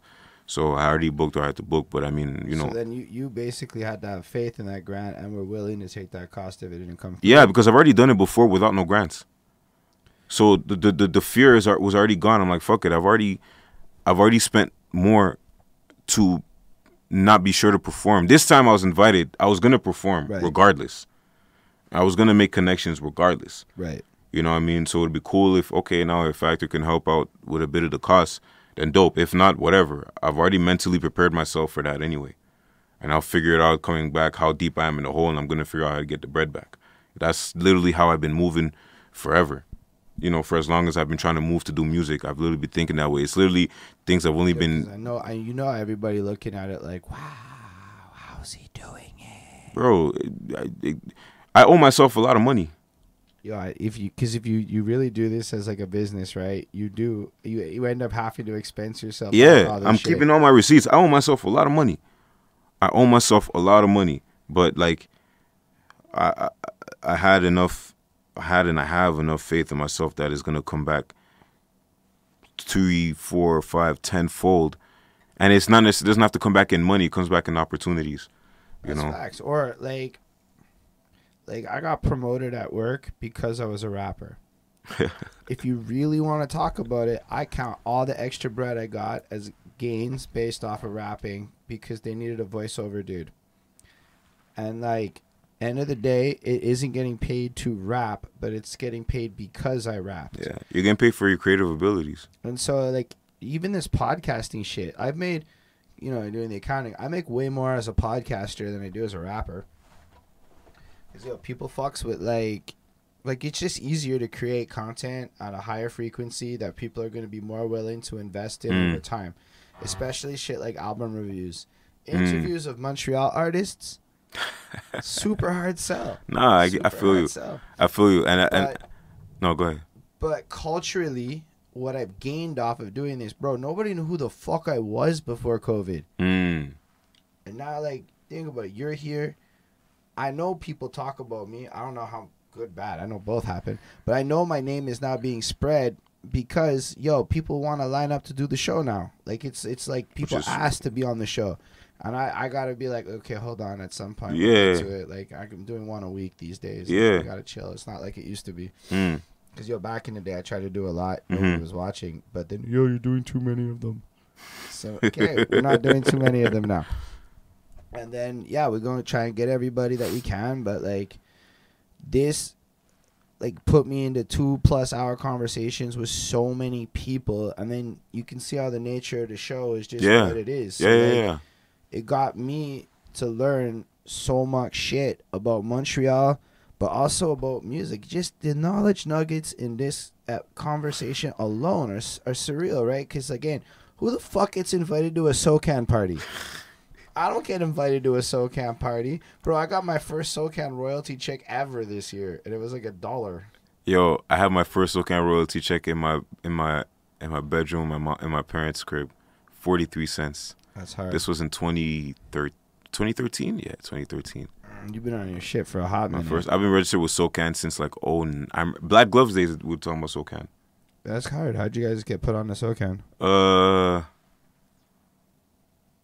uh, we was it was a few a few times left and right. We get as we go to those shows and everything. People be like, "Yo, you guys, you guys register for SOCAN, register for SOCAN." Like, nah, nah, yo, you guys register for SOCAN. Just left and right. At one point, I would just decided to look it up, and I, and the paperwork was so like SOCAN is a bit more straightforward now with registering because at the time it was, but at the time too, like it's the first time I'm exposed to like music industry jargon for real. You know what I mean? Like pu- publisher, uh, ed- like that type of thing. I did Songwriter, author, tutorial videos to do it. composer. Like, I'm like, wait, wait, wait, yo, I'm, I'm like, what, what am I? Like, I'm, you know, what name am I registering? And you know, but, you know, eventually I got it done. So, uh, and I, and I, and it's so I've been I've been with SOCAN for like this is what over ten years now, and every It's like when you were like in that 08 Yeah, era, like yeah. like like And the I st- basically the Bad News Brown era. Yeah, yeah, and I equate I equate that era to Bands Brown. Like uh, you know, unfortunately, you got rest in peace, Bad News Brown. I know when, when he when he left us, it was it was like it was probably it was probably the blow that, you know, that made a lot of people turn the page. You know, to an extent, or at least it, it definitely affected the scene greatly, greatly. You know, I would agree. it definitely affected the scene greatly. So, uh, I'm I'm I'm just happy to have been active and to you know for Brandon Brown to see us and recognize us too. It'd be like, yo, you guys, you guys knew this. His assistant, his assistant at the time was the founder of Montreality. Okay. So you know, with who I went to elementary school with. Hey, word, you went to elementary school with the Montreality dude. Yeah, we known each other since we were eleven. That's wild. Yeah, yeah, and like And they're still active, if I'm not mistaken. Yeah, it's still active, and he has he has a whole machine and everything like. And I remember, I remember uh, he- he introduced me to Bad News Brown officially. Uh, yeah, after after um, uh, it was a show here in NDG at uh, Oscar Peterson Hall. Uh, he he introduced me to him officially, and then you know I, I the fir- one of the first people in the industry industry, not as an artist but behind the scenes that you know was willing to just let me hang around was was News Brown manager Henry. Henry Francois Jolot. Uh, shouts to him, like he and I told him that when I saw him, uh, I saw him that back in November and M for Montreal uh, activities. He was in the city because he's in LA now, but he was here for that week, and I and I went I, at a networking event or whatever, like those late night networking type cocktail type thing, and I saw him and like I gave him, yo, we gave each other the biggest hug. Where I told him like, yo, I just want to say like in this whole thing, you were one of the first people to just welcome me in the office. I was down to be an intern. I was down to, you know, and unfortunately, like things didn't plan out, and you know, years later, you know, Brown left us, but like, not even, not even years later, like literally the year later. This was in 2010 when I sat down with with Henry, Right. you know, and Because you're only now like old enough to even really go to the shit. like yeah exactly. I just just if i'm probably 18 or at that point already. And like he was like you know i went to his office i sat down I, am like yo he's like yo there's no budget. You can't i'm like yo listen i don't care. I just want to be i want to be in the mix. You know i want to see how these things work. I want to you know i'm still i'm an artist and i just want to learn how you know. And he's like all right cool. I'll let you know when when we have things and i'll call you up and everything but unfortunately you know things didn't pan out but just the fact that just having that interaction every time I saw him every every time from there was always it was always love, it was always warmth, you know what I'm saying? And then, you know, he he moved to LA, didn't see him for a time, but then, you know, like I said, see him now in November, back in November, it was just like, yo, like it's good to see you. I told him all what was happening up until my side and he was just he showed that he he showed happiness for for everything happening on my side. So eventually I'll catch up to him maybe next time I go to LA. Like I was in LA in January. I didn't know he was there at the time. If I knew I would have reached out to him when I was there, but it's you know, I'm definitely gonna go back and I'll hit him up, and then this time we'll we'll chill by the beach, or something like that. But that's somebody who is an example of there's people in the industry that you come across, and it it doesn't mean they have to do something for you. You know, it's not like oh, I never yo. One thing I told myself was, and yeah, I don't think I've ever done it. And if somebody has proof of otherwise, let me know. But I don't think I ever went to somebody and be like, "Yo, put me on." Like that's one thing. That's one thing.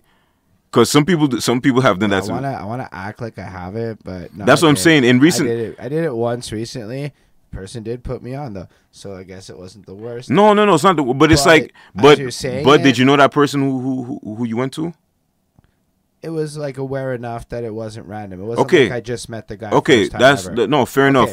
I'm talking about like yeah, on say like I just met a man. yo, yeah, like I'm party, talking about yo, cold. What's up? My name's like Holden. cold calling. on your shit. Yeah, like Nah, w- that's I, I'm talking about the show when, like, you know, give like okay, I don't sound like a uh, like a hypocrite 'cause I just said go to shows and say yo, put me on the show. But that in that that in that I would say that's different, right? Yeah. That's like um, you're like, look, I'm letting you know I'm available because I've been at a million of these shows, and like it's like the shit can go left And, like, any. and- but we're not also talking about like you're walking up to like the Bell Center. no, no, no. This is this is at Belmont when they have Yeah, those. yeah, yeah, This is at uh, the Blue Dog. to, This like, is 100 at of these fucking shows. this is at Piranha places like Piranha Bar. Yo, this I've where like there's probably 20 fucking artists on the lineup. exactly. And already it's like, I, I mean, You know- may as well shoot my shot. But like, you, when you're dealing with Now you're a you dealing higher with classier when tier, we'll call it. Yeah. No to the Belmonts and Blue Dogs, y'all my peoples. I fucks with it, but the white collar tier, we'll call it. It ain't the same shit. It's like the people, the, the suits, that we'll call the suits, we'll call them or whatever. The people that are in the, the people that their everyday is the music industry for real, in that Yeah. it, in that extent, like and the it's because when I went to talk for talk, they're like, we don't want to talk to artists. It's like those people. yeah, Like, like they don't want to deal with those those those people. So literally going up to and be like, "Yo, put me on," is exactly why they say they don't want to talk to artists. because they, they got actual shit to do. Exactly. So me, it was always a thing where yo, just so that you, if if any artist finds people like that, yo, sh- just show them you can be of service. You know, just show them you can you could help them, or f- just be curious about what they do. Like, what do you do? Yo, That's a fact. And like, yo, I like I wrote the blog by pure coincidence, but they didn't realize that their flyer was not in English. Like it just was such an Mm. oversight. And then I had made a, like a little snarky, you know, I'm an Anglo. Well, clearly I should have noticed the purely French fly or whatever. Like, but they didn't notice it because, like, you know, sometimes like Yeah. it just works out like that. Yeah, yeah, yeah. It was honest. Like I wasn't trying to be malicious. Yeah, But like then you know that's memorable though because it's like actionable. It wasn't like I was asking for nothing. I Yeah. was just like, this is my English view of your shit, yeah. and that's different than yo, what's up? Make me feel special in some way. No, because why you? And and and I'm starting to sound like the people I hated that I when I go to panels, and but they feel say the same shit. But it's facts though. Like I and I've understood this from time. I just I don't want to sound like that type of guy, but fuck it. Like it, it, it's it's You it's making moves in. it's it's facts. Like you you if if you got to do for yourself first, number one. So like me going to Atlanta, for example, was already uh uh you passed the test to certain people in the industry. It's like what the fuck? You came all the way here for this shit? I'm like yeah. I came. I went to you know I went to get knowledge. But okay, yo, and they're actually more open to sharing with you, and they're curious about now about your but like you know. So it's not like put me on. Like it's a thing where, and this is something that confirms. I I listened to the Joe Budden podcast, and they were they had a, a talk. It was a discussion at one point. They were like, "Yo, when you hang that, you know what's the funny thing? When you hang out with billionaire rich people, never ask them about, never ask them for anything. If you never ask them for anything, that's when they'll give you everything. Wait till they ask you what's going on in your life. That's In the meantime, just be if if you're around them, if you have the capacity to be around them, and and I'm not saying it has to be us in NDG talking about trying to get access to billionaire Uh, people, you know what, no, but we can we could we could like just to add on to that. So like the owner of the company used to work at, I want to say billionaire, but nine figures. Clean. Mm. You can see his house on Google Maps. Mm. It's like that rich. Uh, we you know invited the whole company to the pool party, so now you have access to them. yeah. And you know what they did? They asked him 101 real estate questions. Like he answered it, but it's like I'm watching these conversations like what are you guys doing? This is stuff on YouTube. You have him here. That exactly. He's down to talk to you and you're asking Bobo shit. I was so disappointed. that that you just you touched on a, a very important thing and that's one thing i realized when i went to atlanta i don't want to be the guy to ask how do i get my royalties like this there's certain questions where like they're not there for that or if they're if like they they're literally okay not they're not there for that they're probably there to explain that and then you're gonna ask a stupid regu- You know, me, I told myself, yo, there's two things now. This is this is other if you want tidbits. If you go to net, little things I, ris- I I figured out going to networking places, especially when you're not from the area and you want to be this knowledge taken. and you want to be remembered about this shit. and you want to be remembered. It it's more effective. It's it, it hits it hits it hits uh, harder when you're like in a different space, a different city or a different country. Yo, it you- does, you- okay, you, you- go to Toronto and it hits harder. it go hits harder. So I went to LA, I went to Atlanta and I did this. They had the conferences and at the end, number one, what I did was I, I did my best to find an interesting question to ask. Number one, and I know that's very vague, but try and try and ask something interesting. Try and ask something that makes them be like, huh, you know, whatever you can, and ask last. just in case somebody else does. Well, try and be, when they say oh, we have time for one or two more questions, like try and position yourself to be like the last one or two questions, because then it's over and you're the freshest memory in mind, and then go shake their hand. Mm. Hey, I really appreciate you. Yeah, cool. Oh, where are you from? Oh, I'm from I'm from Montreal. Montreal. I was like, yeah. Oh, snap. No, no, no, no. Whatever. I'm like, yeah. I just you know, I, I I was curious about that, so I asked. You know, whatever. And uh and when you ask, introduce yourself. Like, hey, that's what I did. I'm standing up because I realized a lot of artists weren't even doing that. They weren't a lot of artists that were just like, yeah, so no, no, no, no. How come? No, no. Okay, bang, they answered. They forget about the artist. Me, I'm like, yo, how you doing? My name is Taigenz. I'm an artist. I'm from Montreal, Canada. Bang, already there. It's like, okay. Some people never heard of the place Montreal before, but they hear Canada. What? You know, it's Canada. Oh shit, really? Can- yeah, some people just know Toronto. Whatever. Breaks my heart. I know. It's like it's it's Canada, and I just want to know when you said that about that, does that apply to whatever, some shit like that? Now you're bringing back what they said, and Shit. So you're saying a good question to be interesting is does this Take some- apply in my country?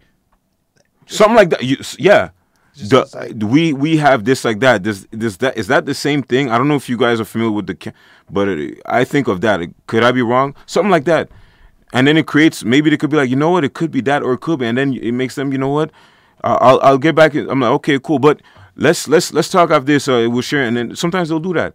Then you shake your hand, then you get their information and then you know it but it's not a put me it's not like a put me on. It's like okay cool i would love to keep i'll send you email when i'm back home and then you just start that relationship and then you keep in touch with them from time to time. Like even now there's some people i gotta hit back up that i haven't reached out to in a minute just to update them on on on how things were with me, on on my side you know? And that's it's it's literally that. Like i i did that just off the strength of being there. Nah. So at the end of the day, because yo, everybody, I think everybody's trying to avoid that process of actually having to socialize with people because and that's why you get forward if everybody avoids you do it you're the one there's that's like a humility that goes into it. Literally, the whole process, like, bro, I, like I went to New York, and like you know doing these interviews, yo, it is not lost on me that I am like the least valuable motherfucker in the room. Hmm. Like it is not lost on me. And a New Yorker is, like, they won't say it, yeah but they'll say it with everything without saying it. And I'm not from New York. So yeah yeah yeah, yeah yeah yeah So it's like on top of that, like my shoes don't cost as much. Like everything is like a step down from like the room of everybody I'm in, and I'm like, damn, bro. And you have to be able to like be cool with that. Yeah, absolutely, absolutely. Cause like you might be the hottest of shits at Blue Dog. That don't mean shit to people, honestly.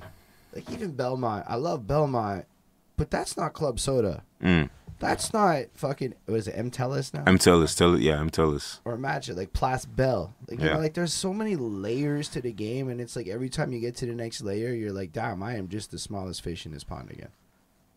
Every time, and then you have to be able to eat that humility, because that's what people are looking for is people who understand the process Yeah. and the willingness. Because then you play your role. Like how many times you hear this story? Mans is a roadie, and then he becomes from a roadie, turns into this, turns into that. You get yourself into the crew, and then finally your moment comes Yeah, if it comes. But like it won't come if you're not in the exactly, positions. exactly, exactly.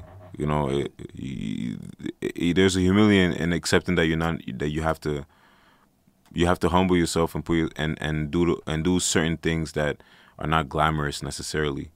You know, you have to you have to not you have to look small, but you have to accept that you're small in certain places and be. and act accordingly. Or even if you're the man, sometimes it's just not your moment. Yeah, And like you gotta like cool off and like sometimes like I'm the hype man. That's my job. If I Mm. want to be on the stage, I'm the hype man. Yeah. Like, otherwise, get off the stage. Yeah, yeah. And like, I don't know, like I just find like, because like everything you're explaining about how effectively how you created more opportunity yourself was really just to sum it up again. Go to rooms where you don't know people, Yeah. and then keep doing that, and then pay attention to the people you know Yeah. from me. because then your network your network grows exponentially without realizing it and then eventually you're gonna be able to connect you- you're gonna be a plug for somebody yo i need somebody who's in the industry not, just because they're in the industry doesn't mean they have all the answers you know especially now with the people trying to reach out the anglophone community for example yo do you know any anglophone and all yeah yeah i know this person What connect I'm saying is everybody should be trying to know Taigenz. I mean, yeah, number one, if, fuck, you should know me as an artist. Then at the same time, I'm trying to help, trying to help the Anglo community and by extension the Black community for how I can. You know, that's I'm. jo- I'm I work at a, I work with a community with a collective called Advance Canada, and they're like the um, the uh, Black music professional collective, if you will, and they're based in, they're based in Toronto Okay. and they're they're they're they're, they're you know they they they established themselves just shortly after the George Floyd all that happening. So it's like the industry's response in a sense. So it's a lot of people that are in the Canadian industry that are in that collective, and I'm working internally with them, and you know I'm I'm helping them because they need eyes in Quebec. You know, they need eyes in Quebec, so they want to see how it works in Quebec in the black in, black music industry, whether English or French. French predominantly right now, but still bring the industry side, the English side. So that's that's my current role. That's what I'm doing right now. I'm just trying to connect those dots.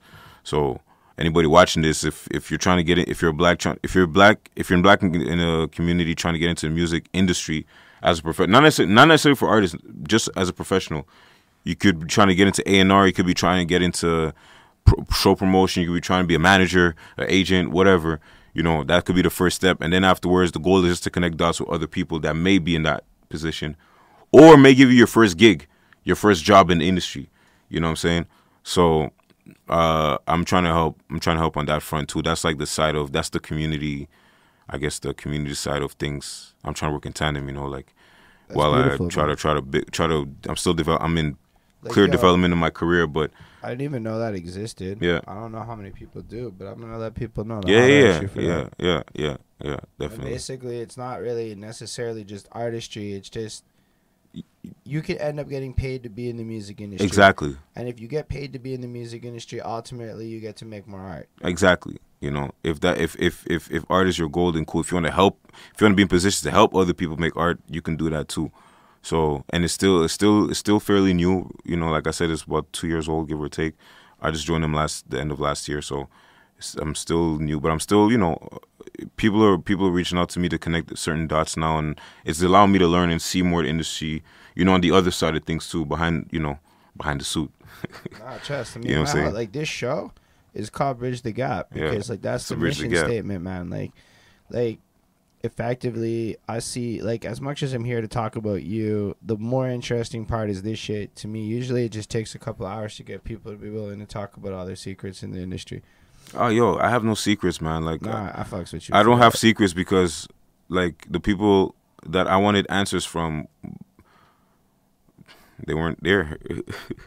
so I don't want to be that guy. I'm not trying to gatekeep necessarily. Mind you, like, because I- said I don't want to gatekeep just because I know, like, I can tell you one plus one is two, but it's not going to work for me the same way it would for you. Like, No, that's a fact. it's, it's, it's, it's really that. Like, I can give you, I'm only giving you what I've done in my experience, and it's shown to work, and you could apply it, but apply it in your sauce too. I mean, so, I'm just gonna say like everybody's story is the same with one commonality. I mean, they're all different Mm. people on the internet, but the the thing that's the same between all of them is that part that you described, where you put yourself into rooms where you don't know people, yeah, anybody can do that. network. Anybody And can yo, do that. this is kind of what happened on MySpace. It is kind of what happened on early Facebook. Facts. These were just new rooms. Yeah. And yo, TikTok was that for TikTok is that now. People are people wild. I mean, TikTok ads is fucking wild. Like I know.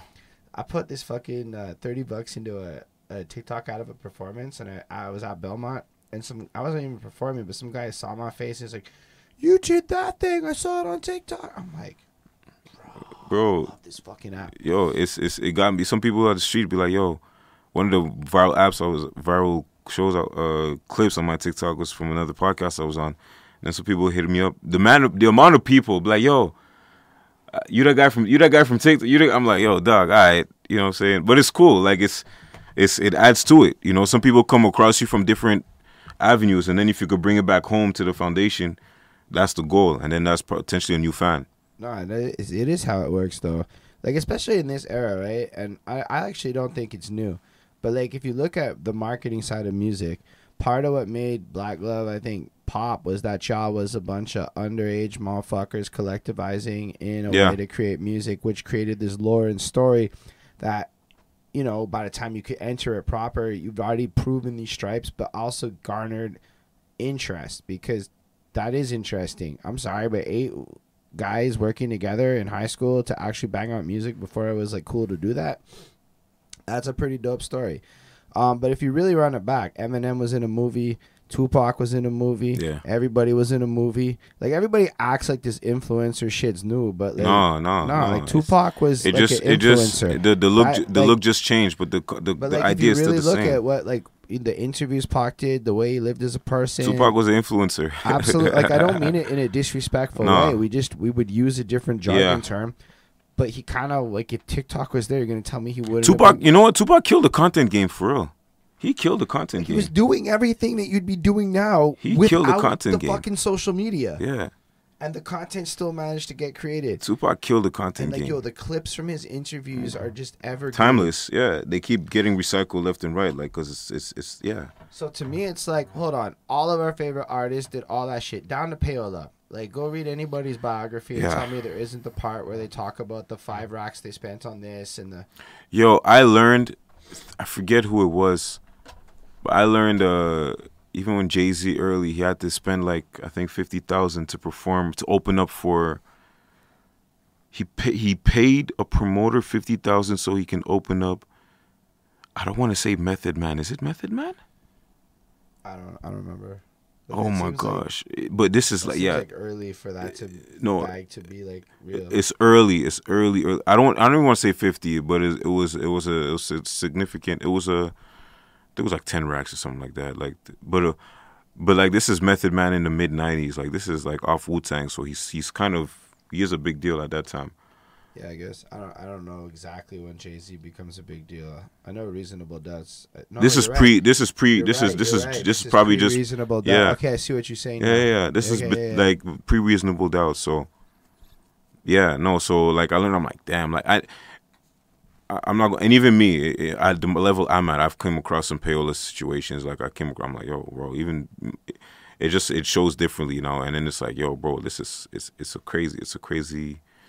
You have to find a way to circumvent it, but it is it is a part of the struggle, if you will, of the journey.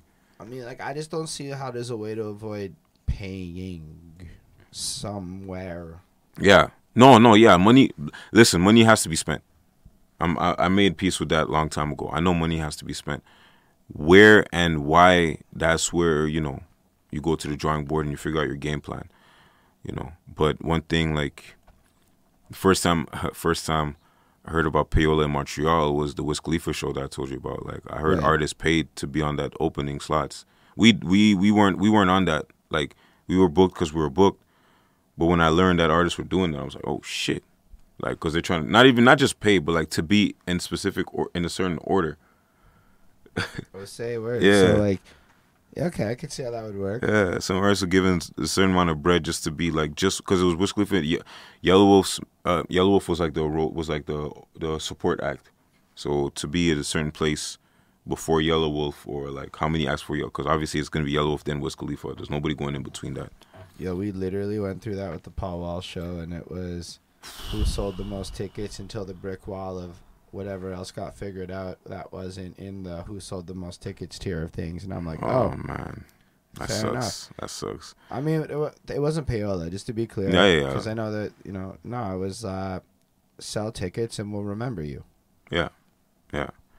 Which honestly, I learned a little bit about the economics of shows. These promoters is like break even the- if they're The- lucky. The, economics is terrible. It's it's it's Like- it's it's a it's a it's a recession. It's like it's a, it's just an ongoing recession. Like Cause yo, people be looking at these ticket prices, and I'm like, hold on, I'm charging twenty dollars for me and my peoples. How much do you think famous person should be charging?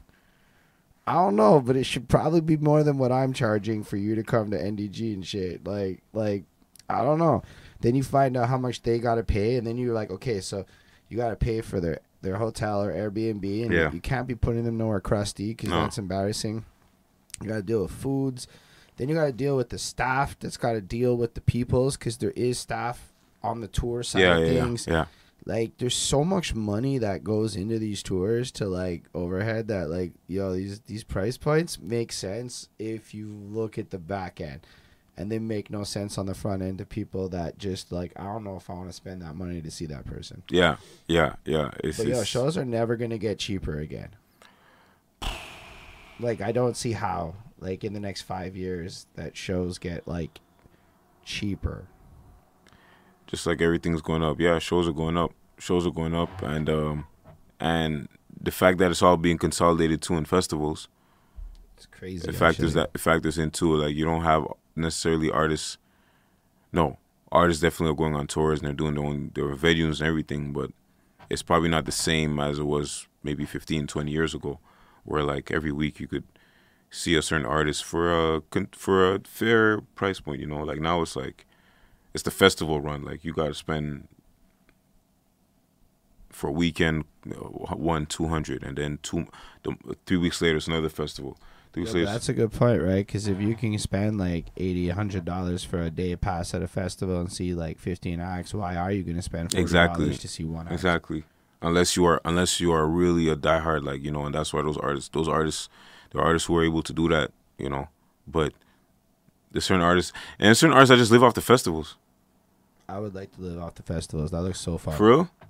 I think like I would lean towards the opposite. Here's the thing: I never did a festival, so this is like me without doing it. Yeah, but same. if you're I'm- giving me backstage pass access, so I don't actually have to be in the crowd, then I'm really down for this. So I can choose to go be like festival time, and then you can hide. Oh, you mean as a as a as a festival goer No, I want to or as a artist. performer? Okay, Yes. as a performer, yeah. But you're gonna have access to go backstage if you're part of the performing. So like that sounds like I can hide Mm. from the festival now if I want to. Mm. So now the whole idea of like running festival after festival, that just sounds lit because I can go be part of the people and the giant crowds and all the moments. I get what you mean. I get what you mean if what I you feel mean. like it.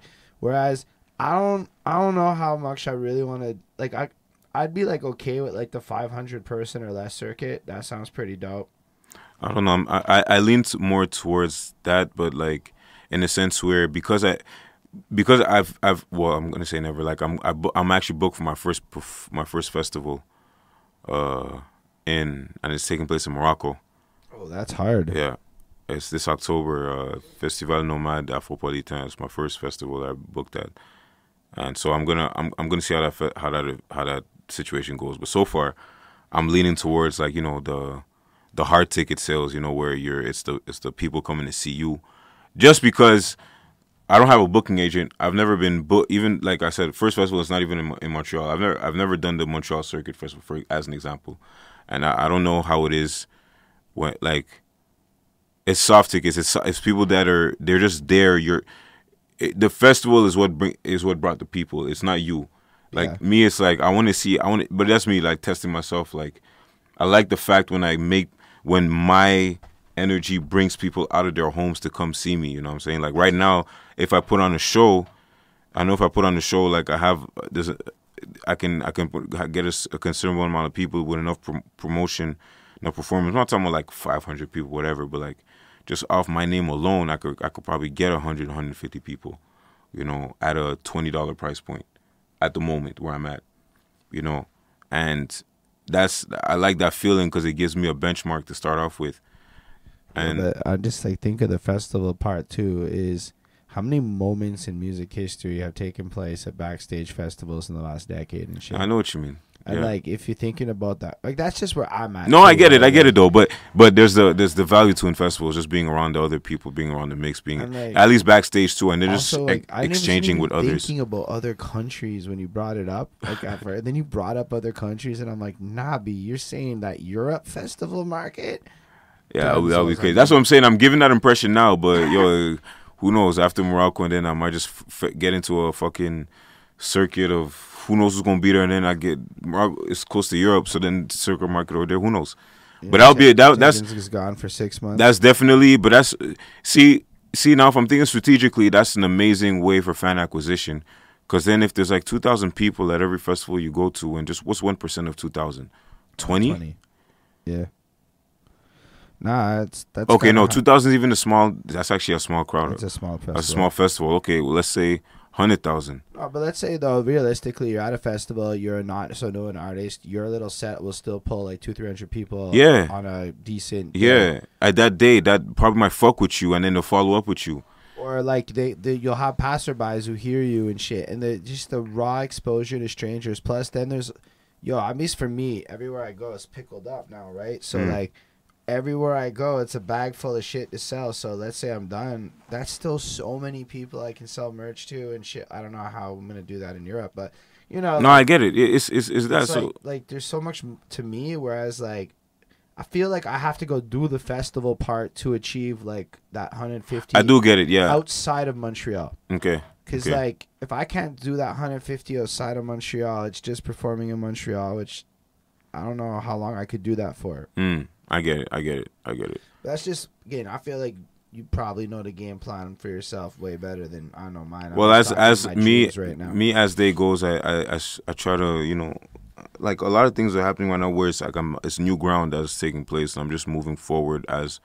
I'm taking all the the experience and everything that all the bullshit because you have yo anybody starting off you have to go through the bullshit you have to go through those stupid shows you have to go through the no shows you have to go through the 25 artists lineup where there's like Yeah, we just did where only people that come people. where only people that come are for their friend who is the artist and then you're the last person on the bill and it's 2:55 p.m. and you you prepared your 20 minute set they said you got to shut cut it down to 7 minutes and there's only your girl there in the crowd if that and she's tired as hell you know what i mean like you have to go through that you have to go through that that's i made i i, I developed so much thick skin and and and performance experience with that that way if shit goes south i know what to do so like now it's like I, I knew when I stopped. I knew when I said I was gonna stop doing showcase necessarily like that because it's like yo, like there's there's not more value I can take from this. You know where I'm at. Like I, there's a there's a there's a next devel- there's next stage in development that I'm at, and also it's actually hard to sell tickets if you're available for free yeah. uh, i just Which which now which now since 2019 2019 was the I know I cut you just 2019 was the first year where every time I performed I was paid and I'm never going back. Mm, I have not yet hit that part, but I did get paid. Yo, like the first time they're like, "Nah, here's like travel money," and then they hit me unexpectedly. I'm standing in the middle of Belmont. Mm. Yo, let me send you a next little bit. Mm. This is your cut. Like, what the fuck are you talking about? Please, thank you. Yeah, no, and that's that's super validating. That's motivating, bro. Yeah, That's, and then like we we got booked for a festival this summer, and it's not a big bag, but travel's included. We got one meal voucher, and uh, it's a it's bag. yo, it's something. It's like my cut's over a hundred. Yeah, it's something. It's like damn, eh? Like that, but that's in contract too, which that you need for all this fucking like. Some of the grants are easy, but you need to get your fucking name on a contract, getting paid as fast as possible, artist. If you can pull that off. Yeah, yeah. It's taken me over ten years, and this will be the first fucking time. No, yeah, that's and the more you get into, the more it's it's new ground, and you develop more, and you get you have a better feel for it. Like me, I tell people now, like yo, uh, there's people that they used to do shows back in the day. They hit me, I was like, yo, yo, I got to get you on the bill. I'm like, all right, cool. Send me the info. Or, uh, here's my manager's info. I'll forward it to you. And then that's when like they filter out, they fizzle out. I'm like, I, ass. The first time I hit up Taigenz, I think it was right after I talked to Jamal, and he's like, "Hit my manager." And look, I was very new to this, and I was my own everything. yeah, I'm still a very bad booking agent. I, I'm not a good like for this. I do it because it's what I do. yeah, yeah, yeah. But oh my god, I was so overwhelmed. I'm like, I don't even know how to ask a manager. and then I met your manager at a show, and she's like, "You're an idiot. You just ask." And I'm like. yeah, she was, she was. That's exactly how she would say it. And I'm like, you're making really excellent points. Yeah. I see why you're the manager and I'm not a manager. you know like it's it's it's because it's like it's at a space where i always knew i was gonna need help eventually, you know. And it's not, and you know, to the earlier question that you that people say, well, how do you find a manager? Like I wasn't, I wasn't looking for a manager when I when when we started working together. Like she found me basically, you know. She found me, and she she she she was she found me through a mutual connection uh, that tried that uh basically uh told her about that told her about me and everything, and then you know she she she she loved the work ethic and the hustle and everything, and that's why you know she said she wants to work with me because she happy. She's happy that she doesn't have to babysit me. You know, Mm, that's like an important she, thing. she she's happy. Like I no no one has to babysit me, so to speak, because I've been doing so much on my own that like it's ingrained in me. Like I I have a hard time dele- letting delegating stuff to her. Yo, dead ass, You know what I'm think That's saying? what managers be almost low key looking for. No, that yeah, I, I have a hard time delegating stuff to her. Like I'm getting better at that now. Like I normally instinctively, if you hit, if we spoke six months prior, I would have initiated the conversation with you and then tell her everything in the back end. But it's like she's there for that. She's there to t- dead ass. Had I interviewed you then, it wouldn't have been this conversation. Yeah, I'm maybe. so fucking glad we got this. maybe one. yeah facts. This is facts, hard, bro. Like you, I don't even think people know. Like this is what happens. I go through conversations. You, yours is special though, cause like, just to give you like flowers. respect. I I have yet to talk to that many people who have gone through the industry circuit sober enough to retain the information. Mm. Because I've met a lot of people who've gone through a lot of things, but then they tell me about how drunk they are and how they can't remember shit. Oh yeah, that's Um, then I've met people who have gone through it and just don't share the information for XYZ reason. But the reality is, I mean, if we talk about the volume of artists, I've I've probably met 500 artists now. Yeah. English speaking. Yeah. Just English. I believe that. I believe that. I would say like 90% of us don't know what EPK means. Let alone like can really run through the gambit electronic press kit that can run through the gambit of like fucking actually networking and shit. Like dead ass, that talk for talk is my first networking event. And I've been media for a minute. Like, you know, like when you really think about it. Yeah, yeah, yeah. And you know what that did? That made History Man take me more seriously. Yeah, yeah, yeah. And let's be real. him. History Man is way more advanced than me and everything I'm trying to be on this side of my life. So the fact that like that caught his attention, like yo, it's like all these different things that connected. And yo, speaking of him, I keep running into that dude at random events Yeah. where he's not expecting to see me. Yeah, Whether but that's or an example. I'm booked, The- and like that kind of ethic, yo, that showing up as shit when you're not booked at it has Yeah, possibly defi- been the it's- biggest it's- reputational builder in my life. absolutely, absolutely. I'll be at space. Like, Yo, you perform like, nah. I'm just, I'm just here to. give you that look like. I'm, I'm here to, I'm here to support. I'm here to enjoy. So I'm, it's actually even a, a, uh, it's like I tell people I laugh. I'm like, yo, I'm like, no, it's my day off. You know, uh, they're like, I'm like, yeah, I'm, I'm here to jam, bro. Because sometimes it's, it's, it's cool. You just you're on the other. It's cool sometimes just to be there, and not think about all the internal things happening associated to you performing. You're just Bro, there. I can't, I can't enjoy other people's sets if I'm performing. Yeah. That I, everything before me, I don't care about because it's my set. yeah.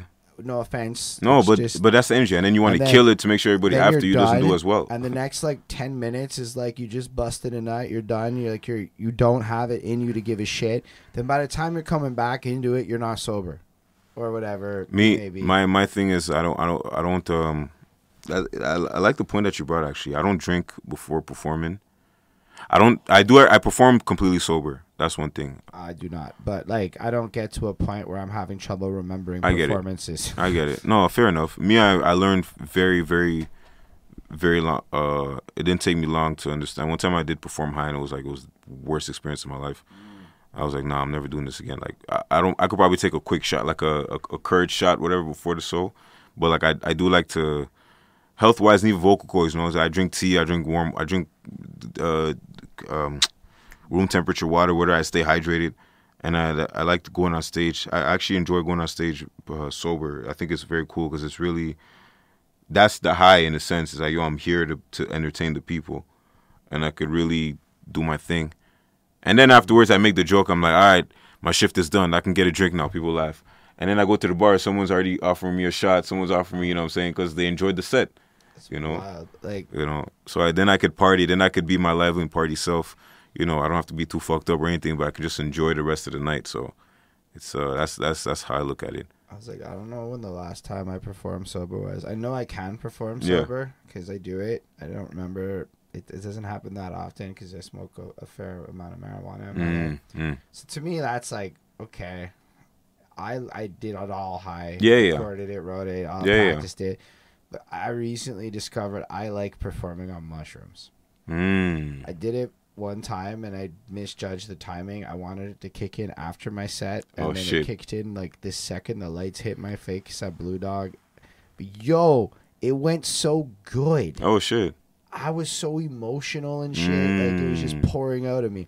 And then I tried it again in Toronto because they have mushroom stores on Spadina, which is just like, what the fuck? Okay. I think I've seen them. Yeah. And so, like, you know, I did a little microdose amount. And I learned that drunk Holden does one version to lose weight, and Mm. mushrooms Holden does this other laid back version. And I'm like playing into that now. So, like, but like, I'm only gonna do this with like the songs that like I have what I call them the songs I can perform so faded I can't speak straight. Mm. Like the beat kicks in and blah, and then nothing else made sense. Those songs are the only ones I would ever gamble with that kind of shit. on. Okay. Okay. Okay. Okay. But like, I don't know. I, I'm trying to like, I'm trying to be a rock star in this whole like Uh, Yo, shit. as you should be, bro. Be that rock star, man. Me, like I think, I guess for I, I say I don't live in absolutes. I'm saying that at least that's how I'm moving for now. Who knows in fucking five, ten years if I'm gonna be But I taking mushrooms before and whatever, but- sober, sober. Like, don't get me wrong. I everything admire creative I do sober. I, I'm not used to you even hit the studio? All that writing, I- and all of it sober. everything sober. sober. Everything sober. I, I feel. I think uh, I've. I did this thing. I did this thing last. Was it last year? I think it was last year, if not the year before. Where for 30 days, and I have to do it again. I should restart this. 30 day exercise of freestyling off the top every day for five minutes, and it's really a muscle because after after and the thing is that some of the day my boy gave me he's like gave me exercise like yo try a day when you're a bit tipsy and and record yourself and see how you rap and try a day where you're just high.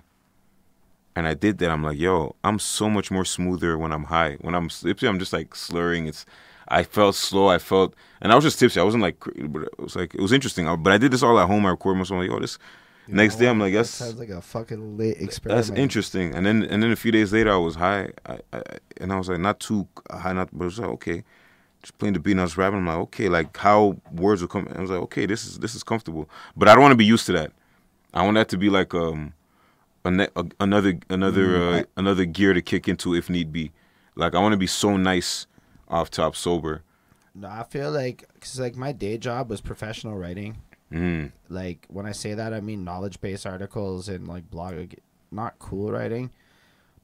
But yo, you go through ten thousand hours of sober ass, boring ass work writing, and yo, trust. There's like, I'm good. Like I figured out ways to like do some shit, but I highly recommend if you do fucking do a lot of drugs and drinking in your art making that you take time to remember to do it sober. Like sometimes just wake up and don't smoke a joint, write some bars, and then Mm. you know like because if you because you never know like when you're gonna be in the next country. Yeah. this is when you really like realize where shit changes because you're not bringing weed to the states, bro. And if you are, props. I'm not bringing weed to the states, bro.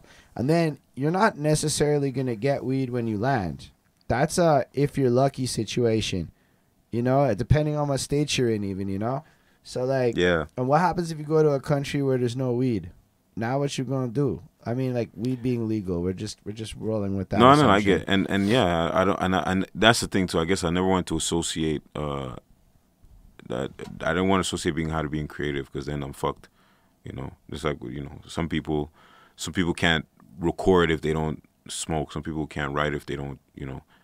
I'm like, and, and this is no judgment. You know, what I'm saying everybody does what what's best for them. But I feel I learned at least for me, like it's it's it's uh yeah. I'm just I do everything sober that's like the starting point. I try to be as nice as possible doing that. And then if I'm high, it's like sometimes I've written songs high and everything, but the the the difference was not so extreme where I have to be like, damn, I should write more songs high. You know? Yeah, I actually wrote a song on mushrooms, like expecting it to be like, you know, I wrote it. Nah, you couldn't tell it. Like if you were, you could not identify this song. It is such a everything else I write song that I was like, I don't even want to do drugs like that and make songs like that because it's so. I was so disappointed with my like Yeah. lack of anything other than what I normally do. Like, fair enough. Drunk me though, drunk me's You on could a hear you could hear the difference. No, cause like I got tipsy in the studio the other day. I wasn't even supposed to record, but then uh, my man JS No Regard bust out the Remy. I think it was Remy, and it's like two in the afternoon. Went at Make Way and people busting out Remy. Listen, I took a few shotsy poos. I got in my fucking feelings. Mm. I wrote 12 bars. Wasn't even my session. Now I'm on the joint.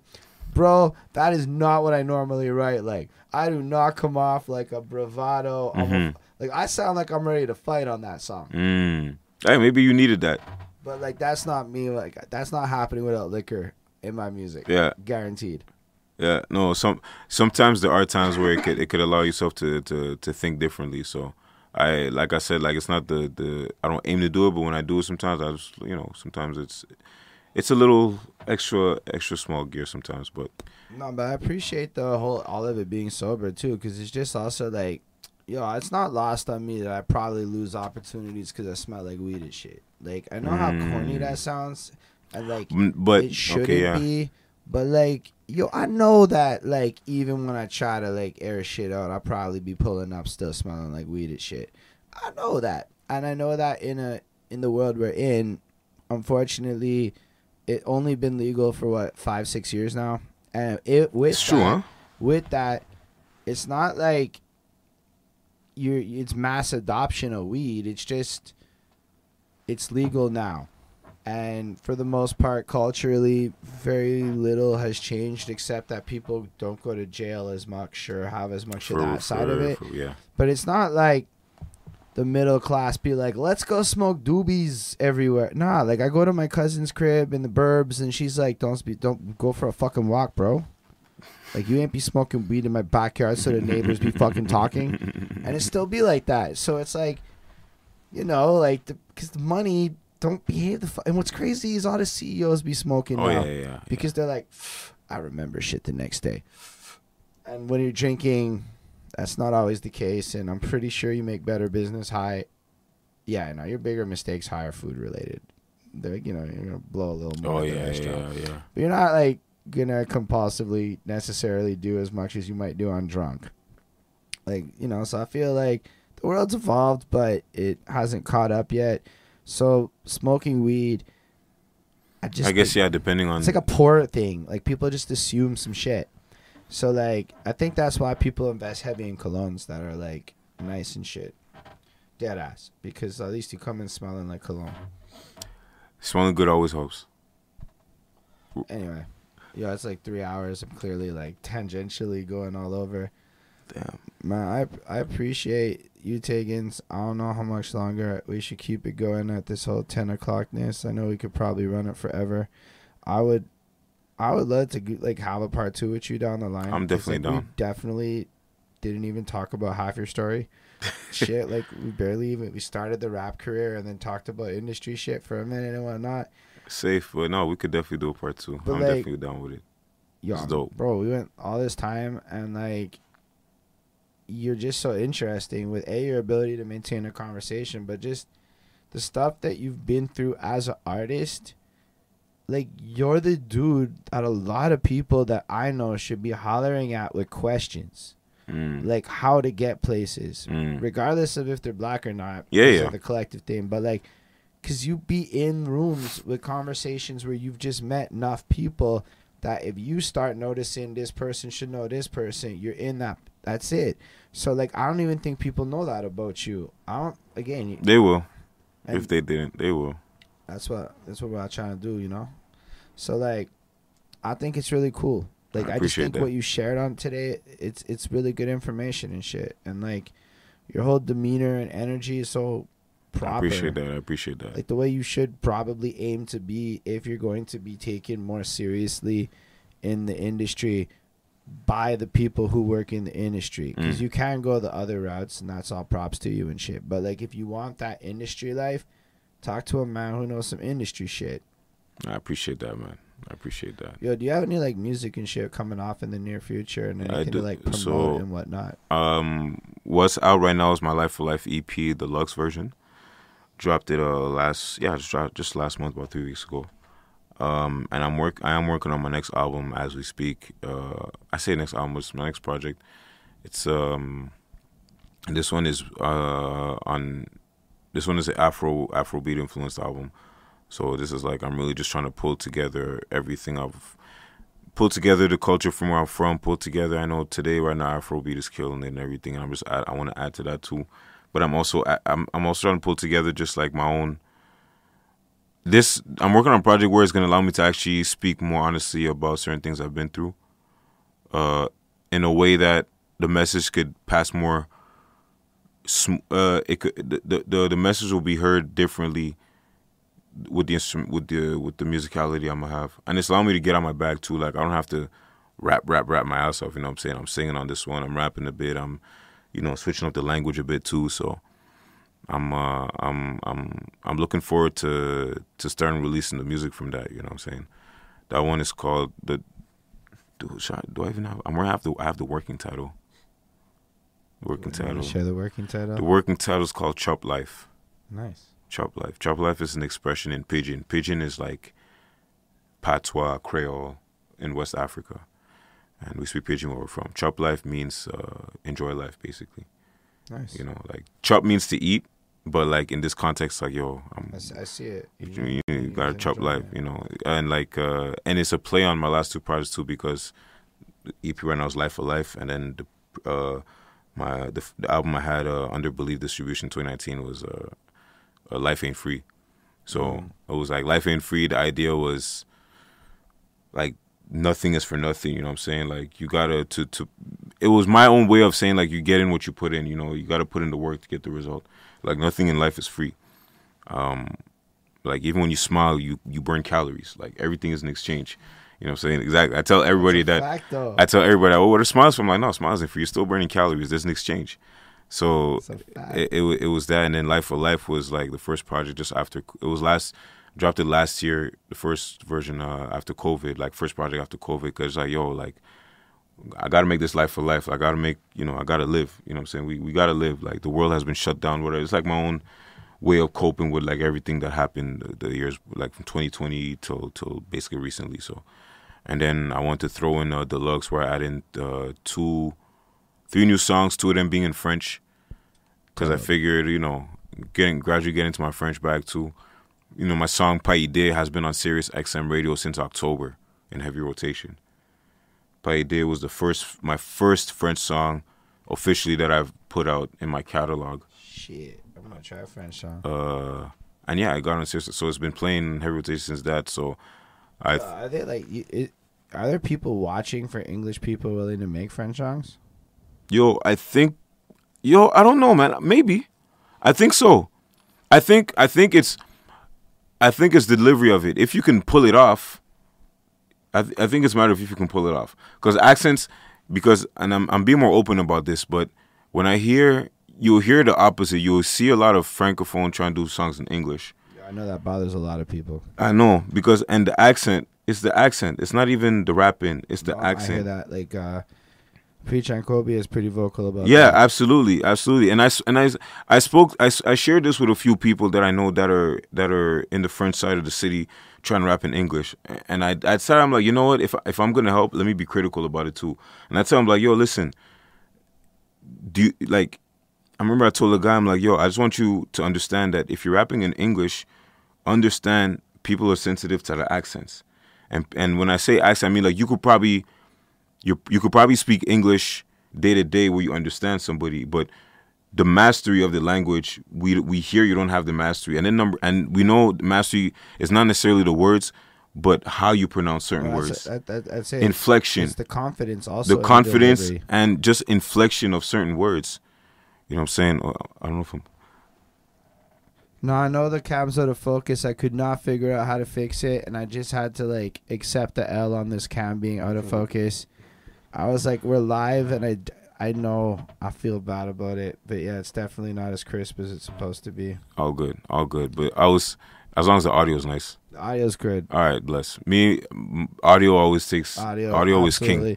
I mean, it- it's it, it was in focus for a bit, and then it went out. And I'm like, I don't know how to fix this live, and I'm like, this would be a terrible time to Google pretty much the whole conversation. All good, all good, man. But But I, I fucks with you for saying that. I was honestly, yeah. thank di- you di- so much. I I shared this. Yeah, I shared this with. us. I'm like, yo, this word you when it's said like this because I can hear you thinking in French. So I'm shit. I share that they're like, oh shit, for I'm like, yeah. So just be wary about that. And I'm applying that too to me because I add Spanish to my shit. I add Spanish to my shit. There's a song I'm working on the album where I have bars in Spanish, but the engineer and the producer, he's a Latino. So we were recording the song and like I really went to him like, yo, did I say this right? Like I, I taught myself Spanish and everything. Like I, I have a, I have a good ear for the inflection and everything like that and the tone, but you know I don't I didn't master the language yet. So I wrote and like I wrote the bars myself in Spanish, trying to do my best with the bars. So when I recorded that, I'm like, yo, if you I need to know I need your ear if you tell me that it's fucked up or not. It's like nah, like for real it's so.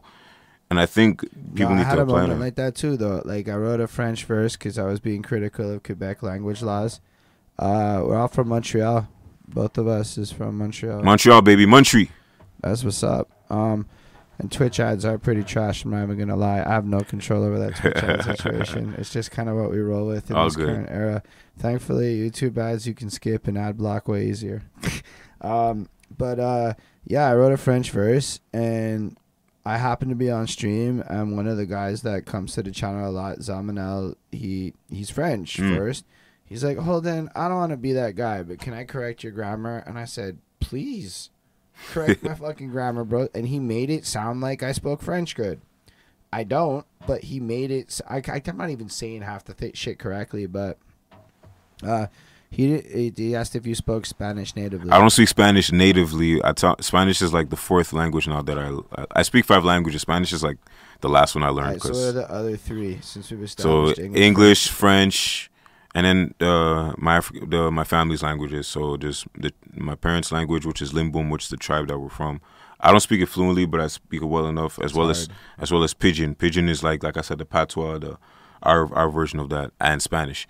Yeah, he definitely does wrap it all. Um, that's kind of like we're, at- we're definitely on the tail. Get familiar, get familiar. Conversation. Taigenz, you'll Um, you'll see the, you'll see the name. Hold up. Actually, I have a whole ass Twitch command. Um, even all that's in the cu- in the earlier parts of it, but I do want to ask Lindell's question because, um, basically, uh, he wants to know your top three favorite artist influences.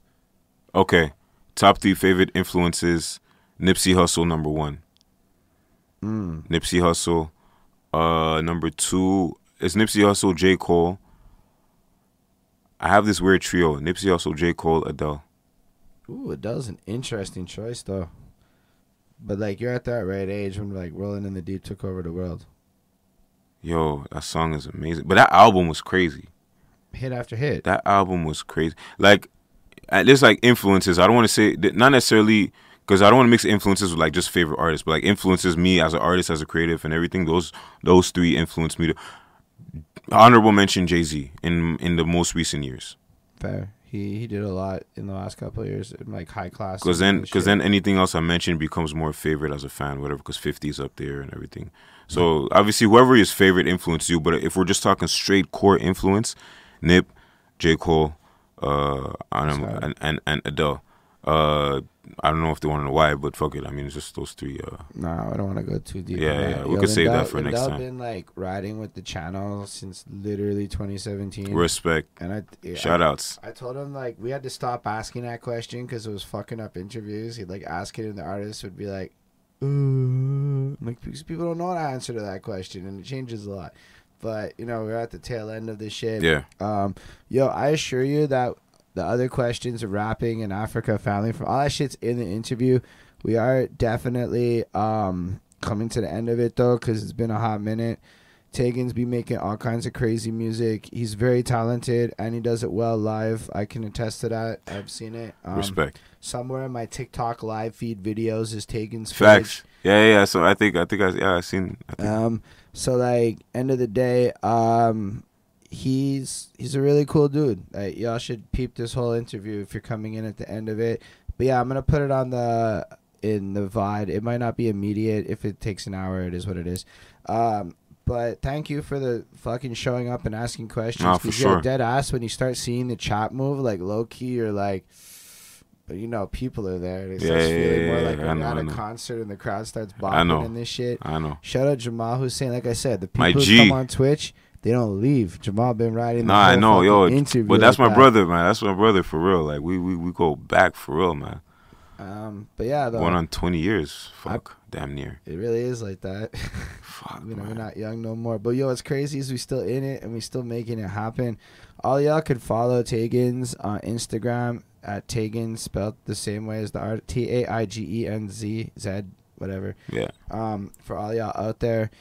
And then his music is under that name. You'll see Muntree. Yes, when- sir. If you see that pop up, that's because we from Muntree. It's what it is.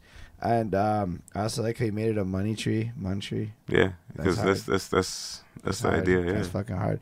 Um, so y'all can follow him, show the love and support and all that. Uh, links will be in description in the future versions of this.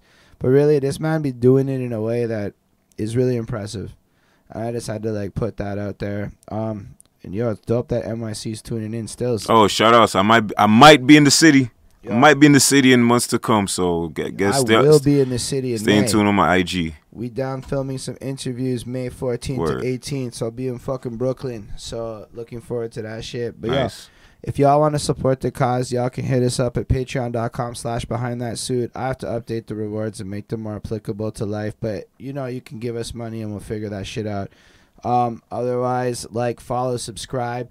Um, all of the fucking dope shit that you can do. If you have Amazon Prime, fucking thank you, Stream Elements. If you have Amazon Prime, it's free to fucking throw 250 at the channel with that subscription. Um, I'll be in there. I would love you to bring herbs, but yeah, I'll be down there uh, to I don't know to film interviews. That's what we're gonna be doing. It's gonna be a week of that. I don't have an itinerary yet. Come through on the channel as we get closer. I'll have better answers to those questions. Like, follow, subscribe, all that good shit again, etc. Live long and prosper, everybody. And now I'm gonna go start the raid. Peace.